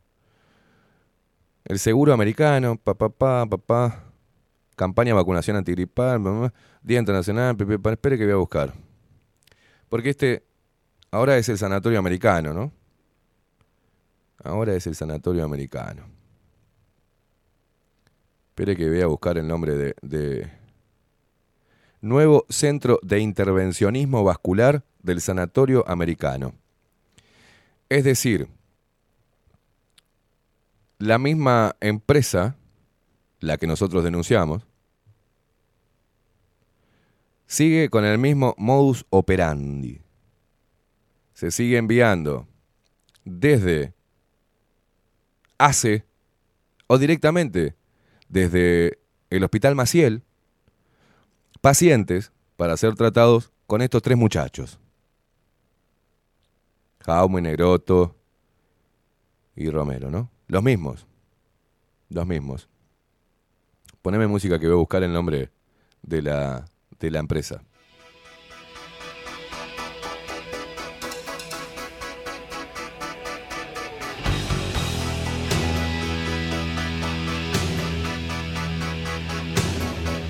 La empresa se llama Sibasa. Es Sediva que se mudó al americano, ¿no? Los mismos médicos ya conocidos, socios, socios de la empresa Sibasa, y acá es otro de los, de los puntos, también trabajan para ACE. O sea, si, si no hay un conflicto de interés, trabajan para ACE. Hay que ver si cobran por rubro cero, ¿no? Estos tres trabajan para ACE. Y a su vez trabajan para Sibasa, que está dentro del sanatorio americano. Y ACE, teniendo un angiógrafo para los pobres, que nos costó 3 millones de dólares, repito, con una licitación observada, porque fue demasiado fraudulenta, con plata del pueblo, se los manda a estos tres. O sea, ellos mismos se mandan los pacientes para ser tratados en el sanatorio americano bajo su empresa. Y la diferencia que hay en el tratamiento del Hospital Maciel, que puede costar, la diferencia con una empresa privada es tremenda. ¿Por qué los derivan a la empresa privada? Esa es la pregunta que me hago. ¿Por qué tres personas que trabajan también dentro de ACE tienen, son socios de una empresa privada y desde ACE, en vez de enviarlo a que sean tratados en salud pública, se lo mandan a esta empresa privada. Esta empresa privada le cobra al Estado y cobra muy bien, señores. Cobra muy bien. Y ese tipo de cosas se tienen que cortar en el Uruguay. ¿Dónde está este gobierno removiendo y haciendo auditorías? ¿Saben dónde está? En el mismo lodo todo manoseado. Porque también hay representantes que ante, si tienen que escarbar esto, también salen salpicaditos. ¿eh? Y esto tiene que estar, eh, los periodistas, ¿ah? tienen que estar, tienen que estar pendientes de todo esto porque es nuestra plata, señores, y tenemos el derecho. Semanario Búsqueda, se acaba el 26, ahora, eh, perdón, el año pasado. Luego de que nosotros hiciéramos todo este revuelo, el angiógrafo del Maciel dice acá, una Ferrari que duró menos de un año y que hace quiere reactivar mediante concurso. Mirá vos. Este artículo de Semanario Búsqueda dice, en febrero de 2020, semanas antes de que asumiera el nuevo gobierno y que estallara una pandemia mundial que sacudió todas las piezas del puzzle sanitario en el Hospital Maciel, se terminaba de instalar un costoso y moderno equipamiento para tratamientos endovasculares, neurológicos y periféricos. El angiógrafo Azurion Clarity IQ de la marca Philips fue un logro celebrado por las autoridades de la salud pública. En septiembre del 2019, el entonces director del Hospital Maciel, Álvaro Villar, anunciaba orgulloso su incorporación. Según un artículo publicado en el portal Presidencia de la República, afirmó que el equipo era uno de los mejores de América Latina y que sería usado para tratamientos cerebrales o de cualquier arteria, así como para hacer controles de los pacientes operados. La tecnología se inauguró en marzo del 2020. El angiógrafo quedó funcionando en la flamante sala híbrida del Hospital Maciel, pero un año después, en febrero del 2021, la sala cerró sus puertas con llave. El angiógrafo que tuvo un costo aproximado de 2 millones quedó parado de dólares, ¿no? Sin uso. Y, y así se ha mantenido a lo largo de este año. En el medio de esta historia hay reclamos salariales, guerrillas médicas, cargos sin concurso y costosas derivaciones de pacientes de la Administración de Servicios de Salud. Hace al sector privado, es lo que estoy acabando de decir, con nombre y apellido. La empresa Sibasa. Esto, repito, estoy leyendo el artículo semanario Búsqueda y voy a volver a leer este párrafo. En el medio de esta historia hay reclamos salariales, guerrillas médicas, cargos sin concurso y costosas derivaciones de pacientes, costosas derivaciones de pacientes de la Administración de Servicios de Salud del Estado ACE al sector privado por no acceder a ese equipo que está bajo llave hace meses. El senador blanco, Carlos Camí, es uno de los parlamentarios que más ha seguido este tema. Lo hizo en el periodo pasado, siendo oposición y cuestionando supuestas irregularidades en el proceso licitatorio. Y también ahora, desde el oficialismo, mantuvo reuniones con el ministro de Salud Daniel Salinas, con el presidente de ACE, Leonardo Cipriani, y con el actual director del Maciel, Aníbal Dutra. El pasado 6 de abril envió eh, el último de una larga serie de pedidos de informes para profundizar en la situación que rodea ese equipamiento sin uso. Según pudo saber Semanario Búsqueda por distintas fuentes médicas y políticas, detrás del cierre de la sala del Maciel hay distintos conflictos por espacios de poder en un área de la medicina en la que no abundan los especialistas. De hecho, tres de los integrantes del equipo médico que trabajaba en el angiógrafo del Maciel, Matías Negroto, Mariana Romero y Alejandra Jaume, también hacen intervenciones en otro angiógrafo que tiene la salud pública que está instalado en el hospital de Tacuarembó. Y son también los que realizan operaciones en la empresa privada Cediva, que antes funcionaba en la mutualista SMI, Impasa, y ahora vende sus servicios en el Sanatorio Americano. Hay documentos que prueban que tanto en septiembre del 2020, cuando el angiógrafo del Hospital Maciel todavía estaba operativo, como en mayo de este año, fueron derivados pacientes desde el hospital público a esta empresa. Las intervenciones endovasculares neurológicas, que son tratamientos no invasivos, no están incluidas en las canastas de prestaciones de las mutualistas y por ende tienen un costo para el paciente que oscila entre los 240 mil pesos y los 300 mil pesos. Cipriani admitió a Semanario Búsqueda que estas derivaciones de pacientes se han realizado desde hace y explicó que fueron trasladadas a la empresa mencionada porque es la que ofrece precios más bajos, según un proceso licitatorio. No hay proceso licitatorio y eso es una mentira flagrante. Pero ¿por qué no está operativo el angiógrafo del Maciel desde hace tantos meses? Cipriani explicó que es por un tema de presupuestación salarial. Dijo que los profesionales que estaban a cargo de las intervenciones reclamaron pagos por actos médicos y que por eso decidieron cerrar la sala. O sea, por el reclamo médico dejamos que gente se muera. Ah, no, no se muere, se lo pasamos al sector privado que son nuestros amigos. Así los tratan y nosotros le pagamos con la plata del pueblo. Y ahí vamos y vamos. Es increíble, loco. Los especialistas que accedieron a operar la máquina del Maciel sin concurso ni llamado previo estaban actuando de forma honoraria, dijo el presidente de ACE. Para Cipriani se trata de una situación irregular que ahora pretende subsanar. El viernes 14 mantuvo una reunión con todos los actores involucrados en el tema para informarse en detalle del estado de situación y mantendrá un encuentro de similares características hoy jueves 20. El presidente de ACE anunció que está dispuesto a reabrir la sala del Maciel. El país no puede tener una Ferrari y no usarla, afirmó. Bueno, señor, señor, ¿tenés la imagen? Teóricamente eh, ya subsanó este problema y tenemos una Ferrari. Bueno, acá está una derivación de- de- del Hospital Maciel, institución Hospital Maciel. ¿Y a dónde lo llevó?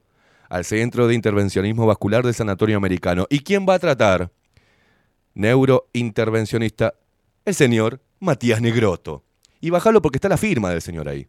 Borramos todo para evitar datos personales del paciente y demás. Pero mire, bájalo, bájalo, bájalo. Ay, Matías Negroto. O sea, Cipriani jamás puso en funcionamiento la Ferrari, porque la razón por la cual lo hemos buscado a Cipriani y nunca nos contestó y jamás vino acá, es porque si tenemos una Ferrari con plata del pueblo y eso le sirvió al, al otro, Álvaro Villar, que lo sacaron del Maciel, perdió la elección porque le rompimos el culo, porque le dijimos a la gente que esto que iba a votar era un corrupto, lo metieron y lo premiaron en el hospital de clínicas. Y al mismo abogado tránfuga también. ¿Ustedes entienden que esto que estoy diciendo yo es meterse con una gran mafia y con una pesada bastante heavy? Sí, tienen que entenderlo. Y alguien tiene que hacer el trabajo sucio. Y yo no tengo problema en hacerlo. Pero esto tiene que terminar, señores. Porque es la plata suya, la plata de sus familiares, la plata que, se, que estos, con la cuales se catapultan a cargos políticos. Después viene otro gobierno, este gobierno de mierda, que dice que va a terminar con la corrupción y va a hacer auditorías y va a auditar hasta el último rincón. Pero por favor, entre fantasmas no se pisan la sábana. Son todos corruptos. ¿Saben por qué? Porque el que agarró la plata, el que hizo la tramoya y el que la vio y no dijo nada, por más que no haya tocado un billete, son corruptos, por acción u omisión. Y esto viene de larga data, señores, ¿eh? Se tapa ahora con la viruela del mono. ¿Qué mierda viruela del mono? Tenemos acá un problema local, como coparon la imagenología el grupo de Casa de Galicia y se centraron en otro problema de Casa de Galicia, pero no en este grupo empresarial. Que a los grupos empresariales, a estos tipos, les importa un carajo que se destruya su institución porque ya tienen guita a través del Fondo Nacional de Recursos para seguir monopolizando algunas áreas de la medicina. ¿Y quién va a hacerlo? ¿Nacho Álvarez? No, la hermana trabajaba en la parte comunicacional del grupo empresarial de Casa de Galicia, señores. Por eso el periodismo no hace nada, porque está todo manchado. Porque tuvimos periodistas que estuvieron a pase en comisión para partidos políticos. Entonces no van a cortarse las piernas económicas. Mientras tanto que se cague la gente. Que sigan una nube de pedos en el limbo. Que siga pensando cualquier cosa. Los flagelos del Uruguay, y la gente, el padecimiento de las personas, ya sea de salud o por contexto eh, social, por la falopa, todo eso a los políticos les importa un huevo y a los periodistas menos. Y ellos tendrán que dormir si tienen conciencia y si tienen un poco de honor, ética y moral.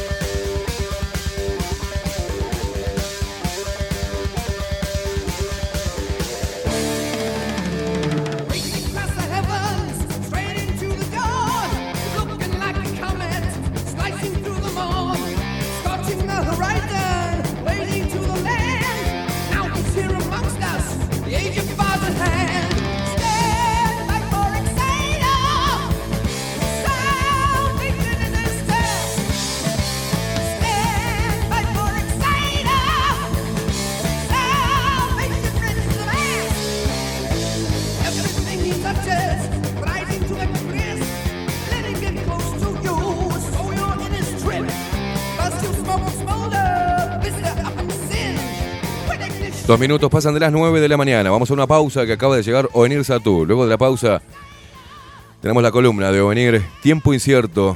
Tiempo incierto. Vaya si lo será. Y a la gente que me está mandando que tengan cuidado, que me van a matar y no sé qué, como acá, te, mando un abrazo. Genia, que dice, "Eh, buenos días Esteban, te estoy escuchando, cuídate porque son eh, los tarros que estás destapando, corres riesgo de vida, te necesitas... Nah, nah. Eh, si vos tenés miedo a la muerte, hermano, no se hace nada. Y yo particularmente podré ser muchas cosas, pero cagón es lo último que, que soy. Hacemos una pausa, ya venimos.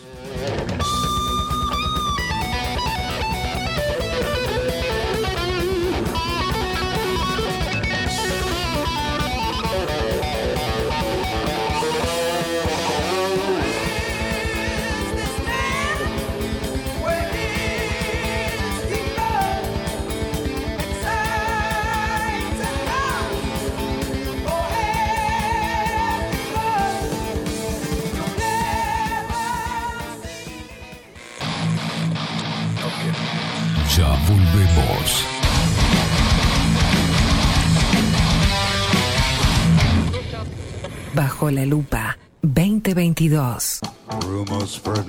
Rivero Hermanos, Barber Shop. Desde Salto a Montevideo. 24 años de trayectoria en barbería tradicional.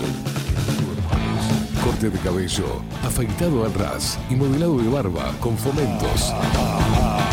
Vení a conocer nuestros sillones con más de 100 años y te contamos su historia. Rivero Hermanos. Gabriel Pereira 3081 Casi Yauri.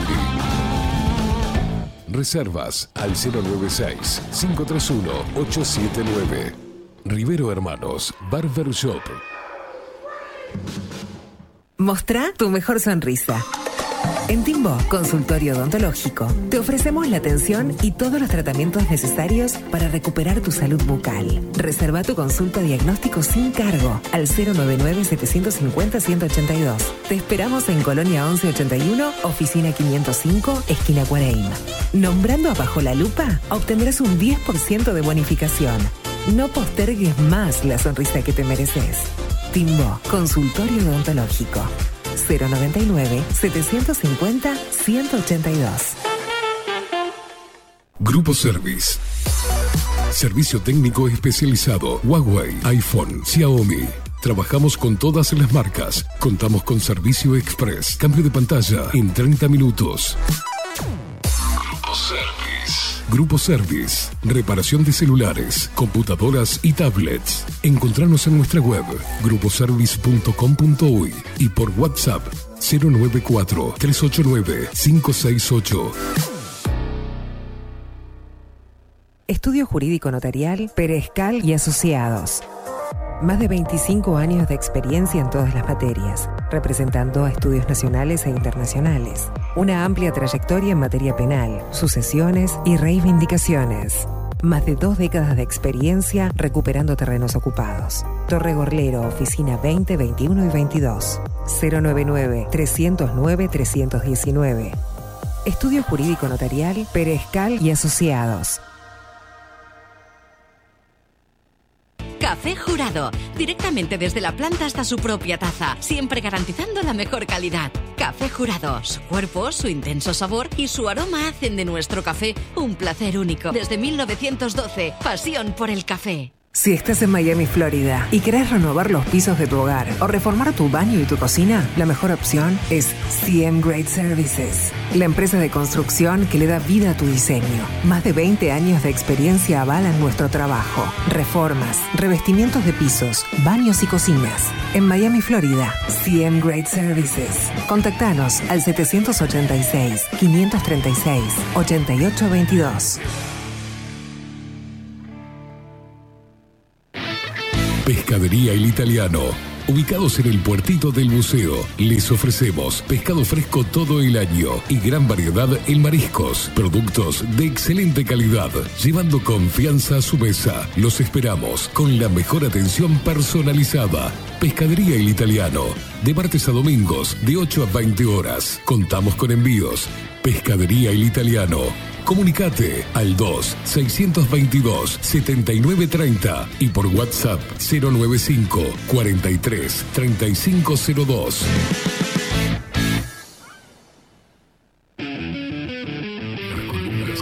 Las columnas de Bajo la Lupa. Martes. O en Tú. Tiempo incierto. Miércoles. Pablo Boraño. La otra cara de la historia. Alto Max. Extramuros. El deporte. De la mano de Gonzalo López Tuana. De punta y para arriba. Bajo la lupa. Más independientes que nunca. La Carola. 13 años haciendo las mejores paellas y tortillas españolas de Montevideo. Sus chefs, Marcos y Carola, no solo ofrecen las mejores paellas, sino que también tienen las mejores pavlovas de la ciudad. Cuentan con un jardín exclusivo para tapeos, degustaciones de vinos y reuniones familiares. También ofrecen un menú express con opción de pasta y jugos naturales. De martes a viernes a partir de las 20 horas, sábados y domingos, también al mediodía. Instagram, La Carola Tapas. Gonzalo Ramírez 2225, esquina Juan Polié. Reserva tu lugar 099 24 20 72. La Carola, el clásico de la ciudad. Si busco timbres notariales. Salón Libertad. Y si busco juguetes. Salón Libertad. Y si busco. No busques más. Salón Libertad tiene todo lo que te puedas imaginar. El salón más completo del centro. Agencia oficial de timbres notariales, profesionales y judiciales. Y si busco fotocopias. También en Salón Libertad. Paraguay 1344. Teléfono 2-938-33. Y si busco golosinas. Y si busco refrescos. Y si busco alfajores. También Salón Libertad. 2-938-33. Wolfer Contenedores. Realizamos oficinas, viviendas y proyectos a medida. En Wolfer Contenedores armamos el proyecto para tu vivienda con uno o más contenedores. Visita nuestro showroom en Ruta 1, kilómetro 155-500 y elegí tu vivienda. Wolfer Contenedores para entrega inmediata. Informate al 094-263-705 45 20 31 63 o en wolfer.com.uy. Wolfer Contenedores desde Colonia y Montevideo para todo el país. Mercería Las Labores.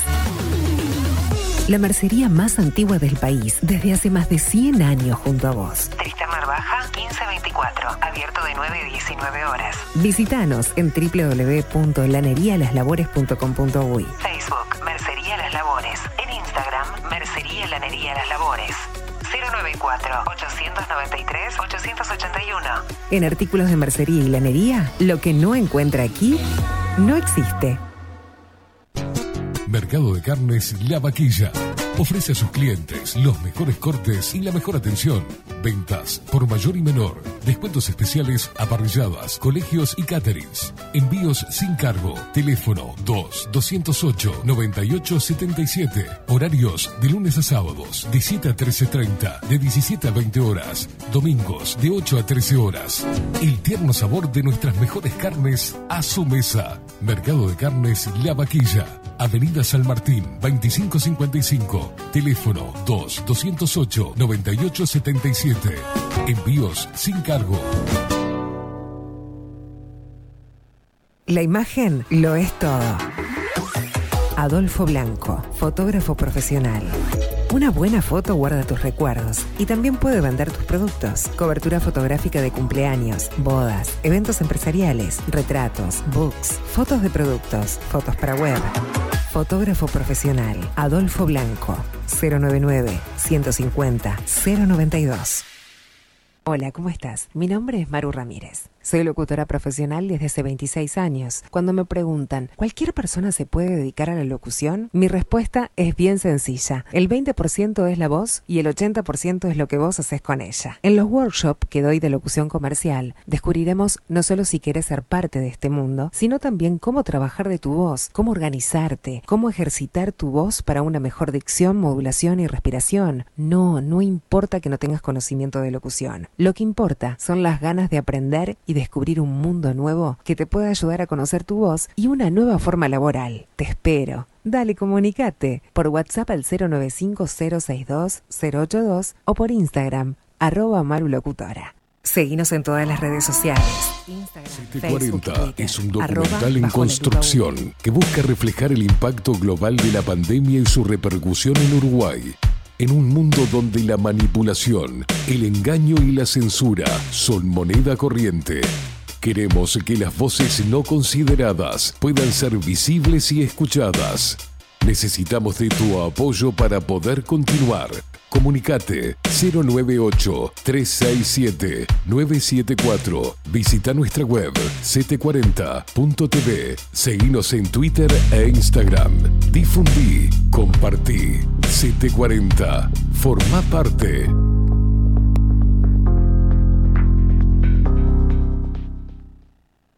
Escribinos por Telegram. Arroba bajo la lupa uy. Seguinos en vivo por nuestro sitio web, bajolalupa.uy. Bajo la lupa. Periodismo independiente.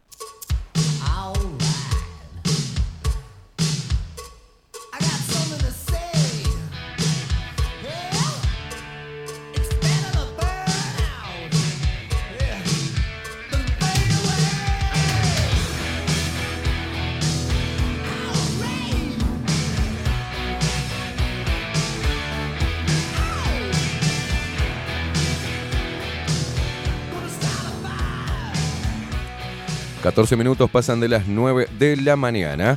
Algo que me quedó colgadito, muchos mensajes que están llegando ahora, ¿no? A través de Telegram respecto a este tema de la corrupción en la salud.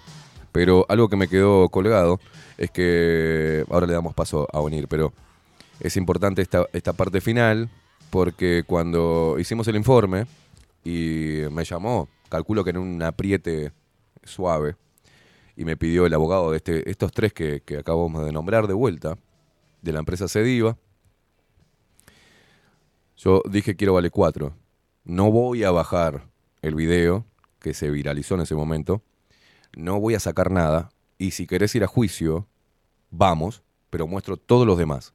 Y van a tener que explicar frente a un juez cuál es la movida del dinero público derivado indiscriminadamente para el sector público del cual se benefician esos tres defendidos tuyos. Nunca pasó, nunca hicieron nada, nunca me denunciaron. ¿Pero qué hicieron? Derivaron una denuncia por 500 mil dólares. Demandaron a la asociación APCB, una asociación sin fines de lucro, que si tenían 5 mil pesos en caja de, de- socios para fotocopias, era mucho. Y quien representó a pedido de Bajo la Lupa, que los unió, fue Enrique Viana, quien representó legalmente a APCB. No sé en qué quedó esa denuncia, nos vamos a estar comunicando con, con la Asociación para Personas con Enfermedades Cerebrovasculares. Le mandamos un abrazo a, toda la organización que ha hecho muchísimo por vis- visibilizar eh, la pandemia real. Siete personas aproximadamente mueren por ataques cerebrovasculares en el país y estos lucran con eso eh, y utilizan los dineros públicos para sus negocios privados, beneficiarse económicamente, pero además políticamente. Entonces, alguien tiene que parar con esto. Y le pido a los colegas, por favor, que, también sigan haciendo hincapié en mostrar la corrupción dentro de la salud. Porque estamos hablando de vidas humanas. Estamos hablando de la calidad de vida de las personas. ¿tá? Estamos hablando de eso, de la vida, no de cualquier otra cosa ni de política, de la vida de los seres humanos que viven en este país. Señoras y señores, dicho esto y cerrando esto, vamos a seguir, obviamente, dando detalles porque sé positivamente que va a traer algún que otro coletazo esto. Vamos a presentar eh, formalmente la columna de este señor.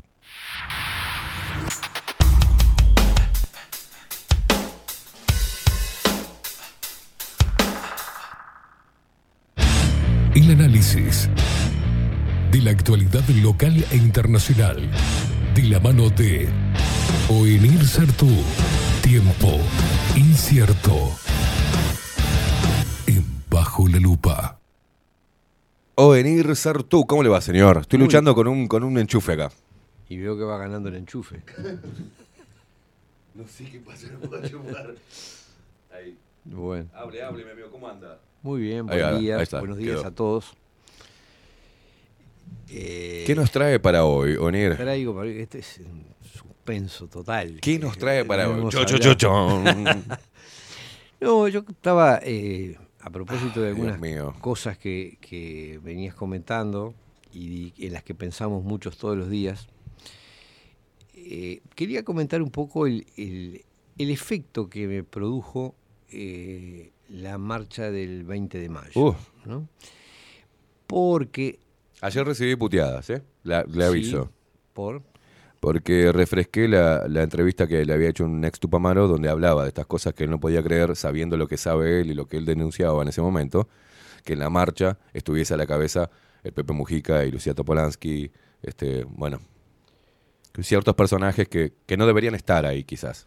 Bueno, eso por un lado, ¿no? La, la- el vaciamiento que ha tenido esa, esa fecha con respecto a su contenido original, porque ¿Sabes qué te pido? Perdón, eh, que le- si le puedes subir un poquitito el micrófono a él, o, ¿eh? ¿Sí? me refiero al, vacia- al vaciamiento que ha tenido esa fecha con respecto a su contenido original,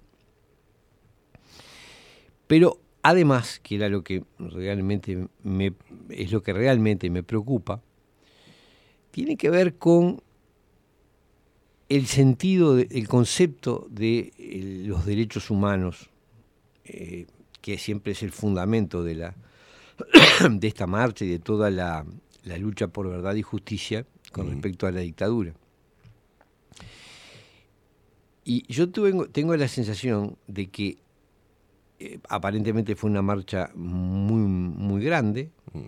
eh, para mí no expresa ya ni su contenido original, es decir, la, la- la- la defensa de los derechos humanos y, la- y- y el reclamo de verdad y justicia, es una marcha que se ha ritualizado. Yo no digo que esté ni partidizada, ni porque además se da una cosa curiosa.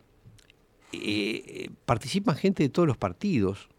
Es decir, se ha convertido en una especie de, de- de fecha patria sin... sí, y, y como suele pasar con las fechas patrias, cada vez pierde más su contenido original, su carga este, eh, política y se convierte en, una, en un ritual. En un ritual un poco hueco, este, donde pa- parecería que cuanto menos carga tiene, menos contenido en profundidad tiene, mayor es la adhesión que logra, como suele pasar. sí, ¿no? sí, sí. Entonces se vacía de contenido. A menor contenido, mayor a, a adhesión. menor contenido, mayor adhesión. Cuanto menos contenido, más, más adhesión. ¿Y qué es lo que me, lo que me realmente esta vez, este año me, me impactó? Bueno, que venimos de sufrir dos años en los que ha habido toda clase de atropello contra los derechos fundamentales y los derechos humanos de las personas. Y estamos ingresando en un periodo en que se anuncian otra clase de atropellos muy serios. Entonces, que la, la fecha elegida para conmemorar atropellos de hace 40, 50 años eh, termine ignorando por completo todo lo, lo que está pasando ahora y lo que, y lo que tenemos a la vista, hacia adelante. Vos hablabas recién de, de corrupción médica, de un Mm. caso de corrupción médica. Bueno, el- todo el sistema de salud ha funcionado, ha, ha sido el gran legitimador de, de todo lo que se hizo con respecto a la pandemia. Toda clase de atropellos, Todo. toda clase de, de- de omisiones de asistencia, toda clase de mala praxis. Este, lo digo con propiedad porque, porque conozco cantidad de casos, chao, es decir, con nombre y apellido. Ma- Bueno, O sea, atendiste, fuiste consultado. Claro, este, claro, me, me me consultan a cada rato por cosas que pasaron durante la- cosas que tienen que ver con atropellos en, en el tratamiento por el COVID y cosas que tienen que ver con barbaridades hechas eh, de omisiones brutales, incluso por otras causas, con el pretexto del COVID. Entonces, Mm. y- la persona y llegaba... también, este, la- violación de los derechos laborales, ¿no? De los derechos del trabajador. vi- violación de los derechos laborales, violación de los derechos del paciente, Sí. eh, violación de los derechos humanos, tranquilamente, ¿no? Este, hay casos muy, muy, muy duros. Entonces yo lo que a lo que me dirijo es a la sensibilidad y a la, a la percepción política de eh, los participantes en la marcha, no importa de qué sector ni de qué partido, porque me parece que una fecha de ese tipo no se podría, por un lado, no deberían mezclarse eh, quienes encubren o protegen los delitos de hace 40 o 50 años con quienes se supone que reclaman la verdad y justicia, eso por un lado, pero sobre todo más, porque ahí, yo qué sé, cada cual se junta con quien quiere y hagan lo que quiera, claro. yo qué sé. A mí eso no me representa, pero bueno. Este, pero el problema es lo, lo que está pasando, lo que acaba de pasar y lo que está pasando y lo que va a pasar. Eh, Es como que la agenda, eh, la agenda, y vos decís que no, pero la agenda política global no se detiene. No, se detiene ante, No. ante estos hechos, ¿no? No, no se detiene. No, no se detiene porque todos vemos, este, ayer, eh, ayer un- una persona conocida por mí eh, compartió, un, me envió, o compartió un- una foto de una revista de Economist, Mm. en que curiosamente el- la tapa era la foto, eh, eh, digamos, representaba un trigal, un, un pequeño campo, un campo de trigo, en que las espigas estaban hechas con calaveras. La puntita de cada espiga era una calavera. Mensaje Y- y- clarísimo. Sí, y decía, este, la crisis alimentaria que vendrá. Es decir, lo que venimos anunciando y advirtiendo de- desde hace meses sobre otras calamidades que, que no son casuales, que son deliberadamente generadas, ¿no? Deliberadamente generadas. Eh, bueno, está llegando a la prensa, es decir, se está anunciando, se está presentando en la prensa mm, absolutamente formal, es decir, se- es un hecho, ¿no? Se está planteando ya prácticamente como un hecho. Hay que tener claro que la suba de- de- del costo de los productos alimentarios en el Uruguay puede significar, en fin, que gente la pase un poco, coma un poco menos o coma de menos calidad. Pero hay muchos lugares del mundo en que sencillamente significa la muerte por inanición, ¿no? Es decir, un aumento del trigo en, ciertos lugares simplemente es que miles de personas no pueden comer. Bueno, Es- vamos a, a- a la carne. Hoy estaba leyendo lo de España con Bill Gates, este, lo de Sánchez, que proyectan en, un, en un gran, una gran Biblia de 700 páginas eh, las estrategias para, proyectan para el 2050 reducir el consumo de carne a niveles drásticos. ¿Qué va a pasar con eso si todos los países, por ejemplo Uruguay, si eh, a los países a los cuales le exportamos, por eso creo que seguir este, por más que nos quejemos de China, que compra todo lo, lo nuestro, pero bueno, que China se mantenga ahí donde está comprando, porque si exportamos a otros países y esos países bajan el consumo, por ende vamos a tener menos exportación. Eso quiere decir que el precio de la carne, como funciona el mercado, va a subir. Cada vez se nos va a ser más imposible para nosotros poder comer carne, por los precios. Eh, No, y- y va a eso traer- genera crisis. Este, va a traer serios problemas al Uruguay porque la claro. carne sigue siendo uno de los pilares de la- Obviamente. De, las exportaciones. O sea, este rediseño eh, deliberado del mundo, que, del cual venimos hablando desde hace mucho tiempo, incluye cosas sorprendentes, ¿no? Como modificar la alimentación, como eh, eh, sencillamente liquidar gente por hambruna, eh, este, Sí, tenemos peste, droga, eutanasia y hambruna. Y hambruna. Por si no pueden sobrepasar todo eso. Y guerra. y guerras. Este, toda- todas las condiciones para eliminar gente. O sea, eh, sí, todas la- todas la- la- los jinetes del apocalipsis Exactamente. en pleno. Este, bueno, pero tienen un objetivo ellos en común, que es la preocupación por la superpoblación. O sea, este, este lo manifiestan, ¿no? Sí, sí. Yo creo que a estas alturas, yo sé que eh, la gente suele decir, mucha gente suele creer que eso es una conspiranoia. o- bueno, no, pero esto está dicho, está planteado. El tema de control de población viene manejándose a niveles de, de Foro Económico Mundial, a niveles de, de Davos, a niveles de... Pero incluso desde- de las desde hace Naciones 60 Unidas. años, más o menos. Claro, claro, incluso de las Naciones Unidas. Uno ve, el Fondo de Población de las Naciones Unidas está detrás de los proyectos de, de abo- eh, pro aborto, de los proyectos eh, eh, por la eutanasia, detrás de, de- toda- todas las jugadas que implican eh, reducir de alguna manera la natalidad y la población, tienen detrás un organismo de, la- de las Naciones Unidas. Entonces, bueno, ya basta, no, no, no es algo que se habla en los corrillos o en claro, los pasillos. No, es una política oficial, eh, asumida. ¿Sabes qué creo venir eso? Eh, Sí. que, que cuando vos te posicionás eh, en ese punto, mirás desde ahí, bueno, ¿cuál es el verdadero? Todos nos miramos, si nos paramos ahí, es más fácil de ver todo el diseño. Si uno se para ahí, entonces dice, pero para, ¿cuál es el objetivo que tienen todos en común y la preocupación que tienen todas estas personas que están generando todo este, este miedo que el mundo va a explotar, que nos vamos a un cambio climático, que la comida, que los gases, los pedos de las vacas, que virus, que vacunas, que control? Bueno, el tema de la superpoblación. Entonces ahí vamos. ¿Cómo, cómo, cómo ¿Qué métodos utilizarías si tuvieses el poder para bajar la, la población mundial? Y bueno, Bueno. lo dijo Perón. Hay un discurso de Perón, que por ahí si, si me da tiempo te lo paso, que dura un minuto, donde Perón, allá en esos tiempos, decía que el problema era la superpoblación, que teníamos que rediseñar o, o ver la forma de reubicar a la gente geográficamente, distribuir a la gente geográficamente, o la otra opción es una bomba atómica. O sea, el tipo te ponía allá hace 60 años atrás que el problema del mundo y el gran desafío que había por delante era ver el tema del crecimiento poblacional.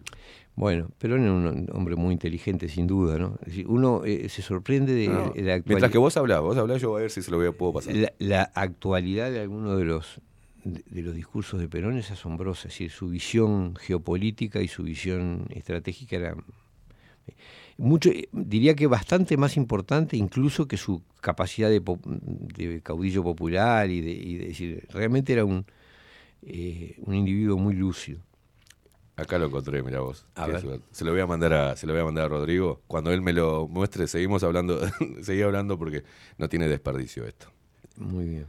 Entonces, yo digo, parece claro porque a esta altura ya está oficializado que el tema de control de población, reducción del consumo de energía,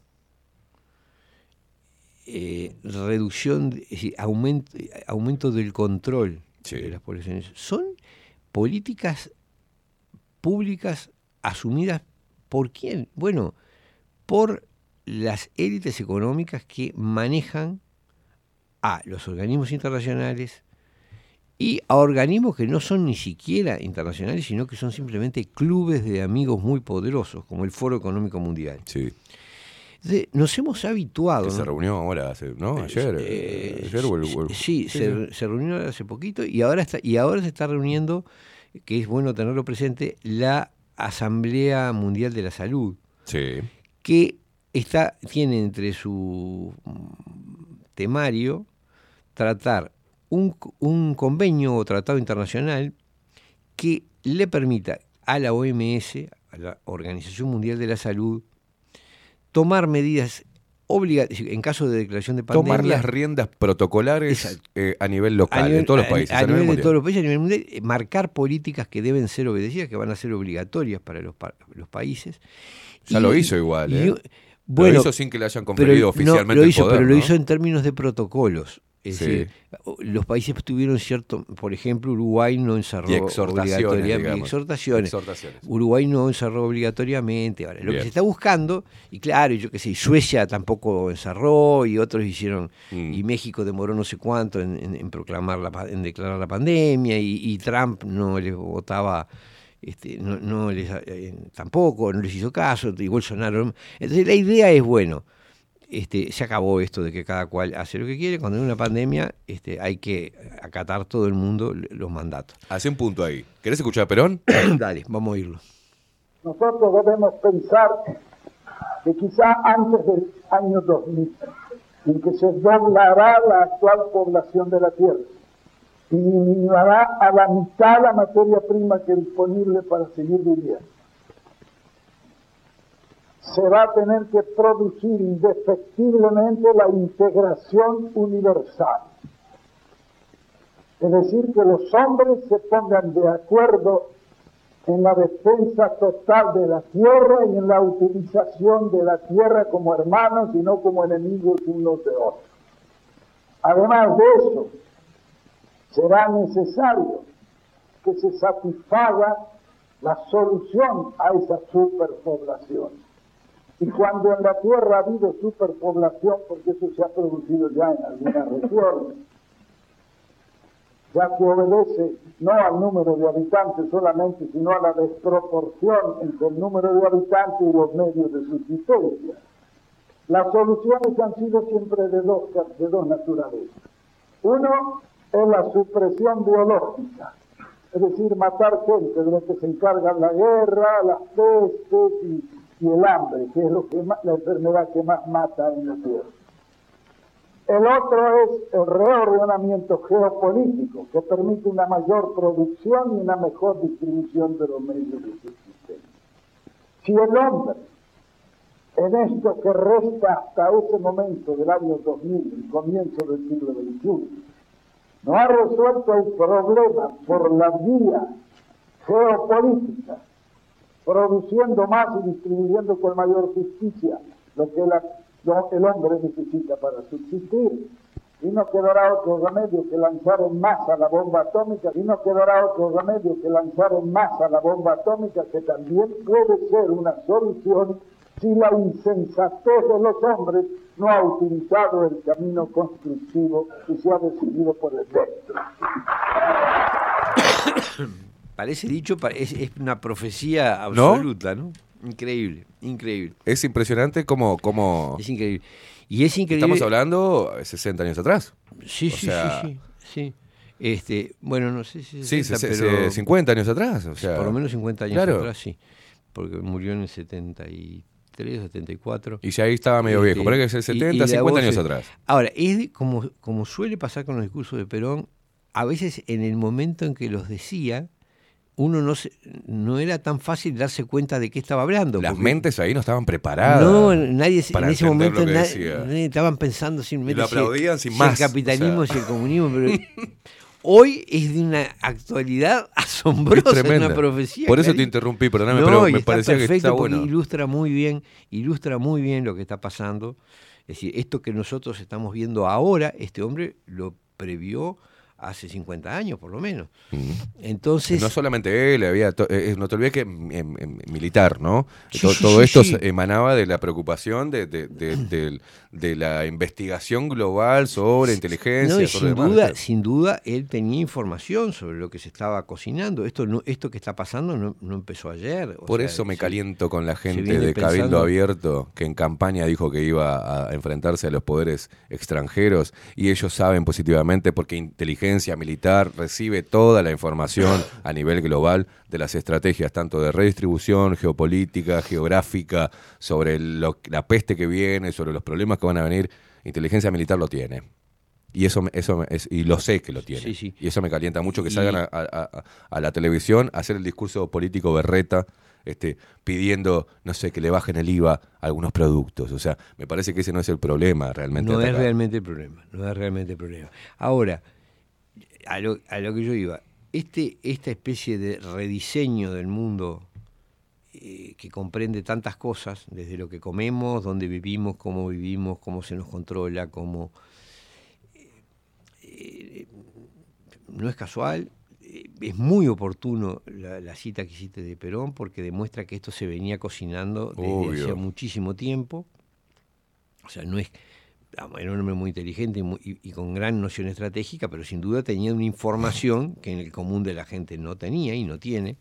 Al día de hoy no tiene. 50 años después eh, hay gente que sigue no dándose cuenta de lo que Perón Tendría- decía. Tendríamos que analizar o venir si cuando eh, hace 50 años Perón decía esto, la masa común de personas podía entender realmente si tenía más poder de entendimiento sobre la problemática y ahora hemos involucionado o si realmente eh, no ha pasado nada. Porque 50 años después, si alguien dice eso, hoy no lo van a entender. Se siguen negando a- Claro. a, que haya... Yo que viví las dos épocas, Mm. diría, creo que en aquella época había una mayor capacidad de análisis, Bien, pero eh, mucho menos datos. claro. Mucho menos datos. Más difícil el acceso a la... Más a la- difí- Y claro, y las cosas todavía no estaban en curso. Lo Claro. increíble es que ahora está todo en curso ante nuestra vista, nos lo dicen, sale en, se dan las conferencias. Pero ahí se generaba una... eh, eh, me encanta hablar de esta época porque ahí se generaba un fenómeno cultural distinto. El sueño americano, muchos hijos, la familia con un montón de niños. Los Claro, programas de televisión tenían los tuyos, los míos y los nuestros y un montón Y- de, de- de niños. Y O- la idea y el discurso público era del desarrollo y el crecimiento. Claro. Es decir, era todo lo contrario de lo que es ahora. Eso, el que tiene Hasta unos mensajes años, como que había mucho trabajo, había poca mano de obra. Precisábamos más escaseaba mano claro. de obra, eh, la gente no quiere trabajar, se, deci- se quejaban. eh, pero además, eh, todo el discurso de esa época, estábamos, estamos hablando de una época del capitalismo industrial. Eh, Toda la idea era que íbamos a más, que iba a generarse más desarrollo, más crecimiento, más riqueza, más consumo, más... Hoy el discurso público es todo lo contrario. Exacto. Es todo lo contrario. Es, va a escasear esto, va a faltar lo otro, nos va a venir la peste, nos va a, venir- va a haber guerras, va a haber, eh, hay que gastar menos, hay que consumir menos energía, se agota la energía, contaminamos el planeta, lo calentamos. lo- o sea, es un discurso que es total, es otro universo. Yo juro que viví Sí, las sí, dos sí. épocas, es otro universo. Esto cambió hace poco, el discurso del crecimiento y el desarrollo y el progreso Mm. duró hasta hace muy pocos años. Este, yo creo que la pandemia definitivamente le puso fin, ¿no? Es decir, Claro. cambió, mutó totalmente el discurso y pasamos a cuídate, encerrate, el calentamiento, la cosa, no vamos a comer carne, no vamos a hacer esto, no vamos a hacer lo otro. Eh, Creó amargura, Mm, temor, división, exacto, este, exacto, re- re- eh, se afianzaron de vuelta los partidos políticos, se afianz- el discurso se afianzó en los medios tradicionales de comunicación, se corrió el poder muy rápidamente, o al menos se hizo visible. Eh, Hay una cosa, yo quiero ser justo, ¿no? Porque uno, o- sea, o más que justo, quiero, quiero ser este, honesto, sincero. Alguna de las cosas que está planteando esta agenda global eh, son problemas reales, ¿no? Digamos, por ejemplo, yo qué sé, el tema de la energía. mm, Bueno, todo indica que la, la economía del petróleo no puede seguir sustentando el consumo a los niveles en que se está dando. Ahora, eso no puede ser resuelto por una élite económica por medios violentos. Es decir, Claro. ese problema es un problema que habrá que discutirlo, habrá que analizarlo, habría que volcar las enormes energías que se usan en asustar y matar a la gente en publicitar el problema y en generar un debate que, que aporte una solución. Pero- Soluciones que pueden ser desde menor consumo hasta la generación de fuentes alternativas, ¿no? No, pero sacamos este, combustible y energía de la basura. ¿Por qué no un plan? Este, ¿Qué pasa? Porque a nivel local, esos, acá hubo una empresa que Mm. se presentó, que yo lo, lo- lo entrevisté, Me acuerdo. que el, que el tipo, no importa si te cae bien el tipo o no, el tipo decía, bueno, el problema de la basura, yo traigo una inversión al país para poder crear biocombustible a través de la, de la basura. ¿Qué significa eso? Enfrentarse a la mediocridad y a, y a un problema sin solución. Sindicatos, cosos, intereses creados a nivel departamental, eh, puestos de trabajo, bueno, un millón de cosas que no, no, no dieron cabida a que el Uruguay pudiese convertir combustible y por ende energía Sí, a sí. través de la basura. Así tenemos acá cerca montañas, De mugre. una región de, de- de cor- una cordillera de, De mugre. mugre. acumulada, de la Sí. cual se, se vuelca todos los días más y ahí está. Pero ellos Este- vi- vienen, este, los políticos te hablan de, de, ¿no? de las energías verdes y de esto y de aquello, de que el mundo, de, de la naturaleza, Uruguay natural. Y tenemos ese quilombo ahí. Sí, sí, no, acá cerca. Acá no. En- Entonces, yo lo que lo que ¿Qué te decía con esto? Que creo que hay opciones como para, para mitigar el impacto de, de- de una escasez energética, Bueno, digamos. Puede haber, digo, seguramente las haya. Como sea, lo que no puede ser es resuelto por un grupete de individuos sin ni siquiera decir la verdad de lo que pasa. Es decir, se presentan las cosas, es decir, la pandemia, la hambruna, la guerra, como si fueran cosas que ocurren casualmente, pero todas apuntan a una dirección clara que es hacer prácticamente imposible la vida para muchos millones de personas por distintos medios, por la violencia, por el hambre, por la enfermedad, por, el destrato, por hacer casi imposible la vida para gran parte de la población del planeta. Eh, la gente no quiere verlo a estas alturas, es claro que no quiere verlo, no, no soporta, porque ya no se puede hablar de que no haya información, es decir, uno ve a los a estos a esta camarilla de ultra ricos hablo de Klaus Schwab hablo de Bill Gates eh, han asumido el papel de políticos globales Sí. hablan es decir Klaus Schwab, es el, autorizada. Klaus Schwab es el ministro de economía del mundo Sí. y Bill Gates es el ministro de salud pública del mundo así nomás autode- autodesignado salen hablan vaticinan este tiran Hace poco vi un- una conferencia, una conferencia así de, de Klaus Schwab, en que explica que hemos, dice- habla en plural, Sí. se refiere a él, sus socios y él. No olvidemos que Klaus Schwab fundó y dirige una escuela de formación de líderes Sí. globales. Lo dimos la otra vez. Ahí está. Global eh, Young, eh, Young Global, Global Leaders. Leaders. El- Joven líderes mundiales. que de donde sacan gran parte de los presidentes y de los cuadros políticos del mundo. Y se jacta de eso. Bueno, este hombre hablaba sobre, decía, hemos eh, dividido eh, las cosas en eh, 15 sistemas, es decir, 15 áreas que son eh, tecnologías, economía, salud, educación. Es decir, hay un proyecto para cada una de esas 15 áreas. Igualdad, equidad, todas esas Ah, cosas, ¿no? ah, También está, to- está todo Pero, metido. sí, creo. pero eso no, no- eh, eh, yo creo que está hablando, está hablando de la realidad, no del discurso de venta. Está diciendo Bien. que tienen diseñado un sistema de salud, un sistema de comunicaciones, un sistema de, de, eh, educativo, un sistema de todo. Es decir, dividieron en, la vida del, eh, del planeta en 15 áreas temáticas para las cuales tienen un plan para cada una. La alimentación. el- es decir, no, me refiero a- a- al discurso con el que se venden esas cosas. No estaba hablando de la realidad. De lo- Es decir, las líneas estaba hablando programáticas. como ministro de Economía del mundo, ¿no? Claro. Es decir, o- o- o- sí, diciendo las líneas programáticas reales, para no las explicó, pero sí dijo, tiró algunas, algunas líneas. Eh, o sea, está claro, ya no se puede negar que hay un planteo político, un proyecto político, lo están diciendo públicamente, ¿ah? que implica reorganización de la forma de vida en todo sentido y que implica que un montón de gente no va a estar en la foto, es decir, Exacto. está eh, la hambruna que anuncian va a ser este, limpieza de, de muchísima gente, sobre todo en los países más pobres, ¿no? Eso es evidente. La guerra está, eh, ver, es claro, la guerra está liquidando las fuerzas de Europa y de Estados Unidos, la guerra de Ucrania, ¿no?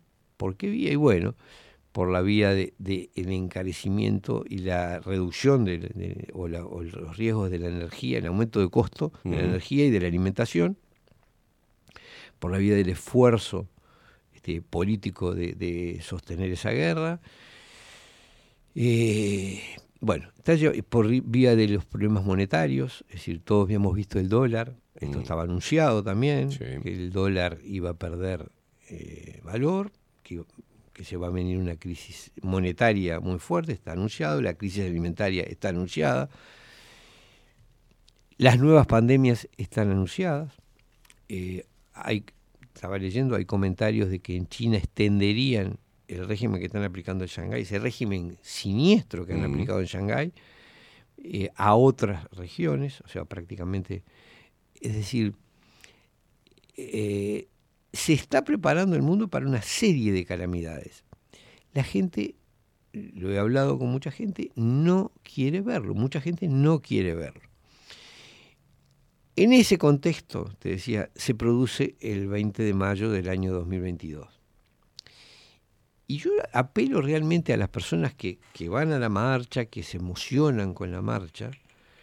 Yo les digo, hay como una ironía del destino, ¿no? Cuando los hechos que hoy están conmemorando ocurrieron, era muy poquito. La gente estaba en otra cosa. No creían que pasaba, que había tortura, que había asesinatos, desapariciones en el Uruguay. La gente decía, no, mire si eso va a ocurrir. No, no. Mucha gente. La que veía la televisión. Porque obviamente la Sí. televisión no decía que había torturas, secuestros durante años. Estuvieron 11 años para, para decirlo. Después sí, después que fue políticamente correcto, lo dijeron. Nuestro Poder Judicial se lavaba las manos, como suele hacerlo siempre que hay problemas, y sí cambió su línea y declaró que la ley de, de caducidad era inconstitucional cuando cambió el gobierno. ¿tá? O sea, cuando el gobierno vino, vino el gobierno de Frente Amplio, que tenía muchas víctimas en, ese, en, ese, en esos episodios, entonces ahí cambió y declaró que era inconstitucional. Bueno, hay como una ironía del destino por la cual ahora los que vemos los crímenes que están ocurriendo, los desastres, somos también muy poquitos.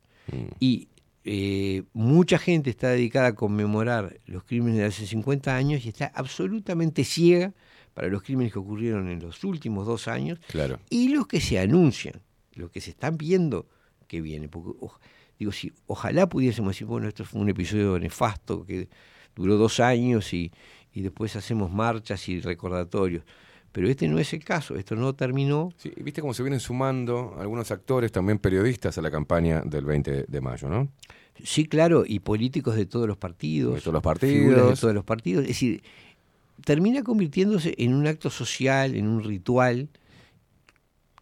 Pe- Pero además, un ritual que eh, a estas alturas ya simplemente silencia y oculta y sustituye el tratamiento de las violaciones a los derechos humanos que están ocurriendo hoy y que van a ocurrir mañana. Eso está todo, todo a la vista. Sí, igualmente, viste, hay otro aspecto que, que me gustaría señalar también, porque esto- estos periodistas de las campañas, de- de- con esa cara de esa cara de pesar, así con la foto de, de- de la persona desaparecida, esa cara de mártires, viste, de, de- de- no lo hacen con, con los otros desaparecidos, con, con- de un bando y del otro, no importa si hay más o menos, pero hubo una, una masacre de personas en un enfrentamiento. Y siguen este, diferenciando eso, ¿no? De la muerte de, de- de un bando y del otro puede ser reivindicada y de este no. Creo que el mensaje sería, no queremos nunca más dictadura y nunca más guerrilla, ¿entendés? No queremos nunca más un enfrentamiento entre el Estado y grupos este, guerrilleros armados, porque genera la muerte de Pascasio Báez, de los militares del otro, familiares, gente que no la comió, policía que murieron en Sí. enfrentamiento, la toma de pan. hay un argumento, bárbaro. hay un argumento, hay un argumento que creo que tiene su fuerza, que es decir, bueno, una cosa es crímenes y otra cosa es no saber qué pasó. Eh, que es el, claro. el problema con las desapariciones es que, que 50 años después no se pueda saber qué diablos pasó y dónde está el cuerpo es, es- es duro. Los demás casos, digamos, los casos que están aclarados, están aclarados. Es nefasto, es terrible, no sé cuándo, pero el, el cuerpo está ahí, sabés que murió.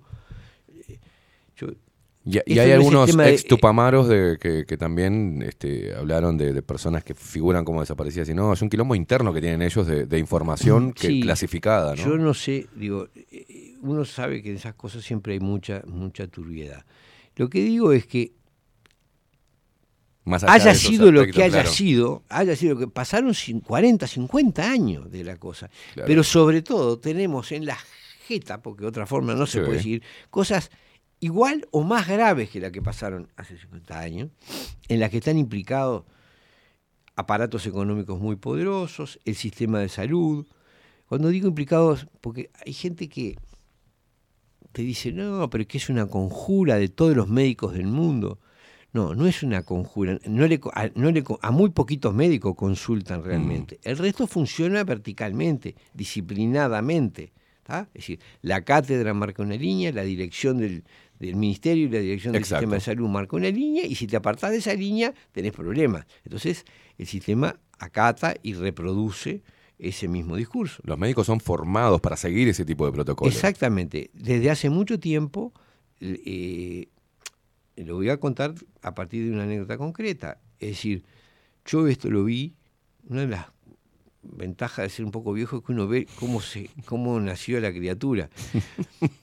Yo he visto cómo las opiniones médicas en los, en los, en los peritajes Mm. fueron dejando de ser una opinión sobre el aspecto técnico para convertirse en un análisis sobre si cumplió o no los protocolos. Es decir, Claro. cuando, cuando uno le pide al perito que se pronuncie sobre la conducta de un médico en un caso de responsabilidad médica, cada vez más lo que cuenta es si siguió el protocolo, no si el tratamiento era adecuado, si la, si la literatura científica dice esto o lo otro. No, Claro. el tema es el protocolo, El protocolo marca era tal cosa. este. Cumplió el protocolo, si el paciente murió, mala suerte. El, el médico cumplió el protocolo, se actuó bien. Se ajustó a protocolo. Eso lo he visto robustecerse cada vez más, cada vez más, este, convertirse en, en un régimen donde alguien marca una línea que, hay- que es burocrática en el fondo, porque Un régimen militar. es un de régimen militar. Claro. La orden, etcétera, lo que hay que hacer es esto, se hace eso, no importa si estás de acuerdo, si no estás de acuerdo, porque además, naturalmente, siempre en cualquier disciplina hay diferentes teorías. O sea que es muy difícil que haya un protocolo único, este, ¿no? Es decir, ante cualquier situación, "Ah, yo soy partidario de este tratamiento, no, yo creo que no, que es mejor el otro. Bueno, eso se zanja todo porque viene un burócrata y dice, "Eh, el protocolo es este. Y adopta una determinada línea. Y a partir de ahí se acabó la discusión. ¿Sabés Si que salvaron este, mucha gente? Los médicos viejos. Claro. Que hicieron que en consultorio a puerta cerrada le decían la verdad, no hagas esto. Claro. Saca- no, no te voy a, esto no te lo voy a dar. Claro, porque ese- Pero no han salido a la palestra, Porque ¿viste? son los no, no saben, pero son los que han vivido la otra visión de la medicina, cuando la medicina era como cualquier disciplina científica, un lugar donde discutían teorías distintas. Y entonces se aplicaba, había tratamientos distintos y se podía discutir, y este médico aplicaba esto y el otro Claro. aplicaba la otra. Bueno, eso ahora casi se ha extinguido. Es decir, hay una decisión política, el protocolo es tal, y esa es la línea que hay que seguir. Y no se admite la. eh, la disidencia médica, es decir, que un médico diga, no, yo no estoy de acuerdo con ese protocolo, creo que hay que seguir este otro. No, hay un protocolo oficial. Claro. Y esto está funcionando en todos los niveles de la salud. El argumento lo es que, han explicado, que nos dicen loquitos a nosotros, porque, ah, mirá si va a haber eso que decías, una conspiración de todos los médicos y todos se pusieron de acuerdo por esta farsa. No es necesario No, no. en absoluto. Basta que la OMS baje una Claro. línea, basta que los ministerios de salud pública la acaten y basta. que- Y ahora lo quieren oficializar al punto, al punto de que se está intentando darle poderes a la Organización Mundial de la Salud Mm. para eso que para que eso que lo hacía de hecho ahora lo haga de derecho, es decir, Claro. que ahora tenga el poder de obligar, es decir, de, de imponerle a los estados ciertas políticas y lo que es todavía más Ya no va a exhortar, va a dictar. va a dictar órdenes. Y además lo que es más importante el, el, el proyecto que plantea este Tedros Adhanom. Ghebreyesus, impronunciable. Ghebreyesus, Ghebreyesus. Dice, la idea es que la OMS tenga poder de intervención en el territorio. tal que si hay un foco en tal lugar pueda desembarcar ahí y aplicar allí directamente, los, imponer allí los protocolos, ejecutar los protocolos que entiende necesarios. O sea, es realmente la creación de un poder mundial, de un gobierno mundial para los casos de pandemia. Y como además la pandemia la declara la propia OMS, Claro. O sea que es un gobierno mundial, un, un- un- un pichón de gobierno mundial. Este, todo esto está ocurriendo ante nuestros ojos, ¿no? Y sobre eso yo- me gustaría saber qué está negociando Salinas eh, y el doctor Asqueta, qué están negociando. Salina su candidatura para la, la Organización Panamericana de la Salud. Bueno, no- lo que sé es que están en esa, en esa reunión donde está en el, en el temario. eh, la OMS pide dos cosas. Pide más plata y Mm. más poder. Sí. ¿no? Y parece que la plata no hay mucha disposición, la- más plata de los estados. Parece que, bueno, le hablan de que para 2030, y él que, decir, ellos querían la plata ahora. Y la otra cosa que reclaman es ese poder de, de mandar en casos de pandemia. Algo no le va del todo bien a don Tedros porque eh, la semana pasada convocó un panel de expertos inde- supuestamente independientes, creo que no sé si yo lo comenté eso creo la semana pasada, no, un supuesto panel de, de expertos independientes que mm, so- sorprendentemente dirigido por fi- básicamente figuras políticas. Los expertos en realidad son dos ex una primera una ex primera ministra y un y una ex presidente de dos países y otro país centroamericano un, un ex presidente. O sea son figuras políticas no científicas las que aparecen y tienen la voz. Pero este panel de expertos independientes políticos jubilados que ahora hacen este concluyó que la OMS necesitaba más dinero, sorprendentemente, más dinero y, y un meca- y mecanismos jurídicos que le permitieran ser más eficaz Claro. ante las futuras pandemias. Para salvar vidas. Para ¿entendés? salvar vidas y tal. O sea, ese panel para mí es un, un mensaje de debilidad de Tedros que eh, ve aparentemente hay resistencia al, al proyecto este de la, sí, del gobierno debería. mundial de la pandemia. Alguna resistencia hay y él trata de, de, de promoverlo, no hablando él, porque ya está muy desacreditado, Mm. sino que creó ese panel para que dijeran lo que él quiere que sea Claro. dicho y no quiere decir él.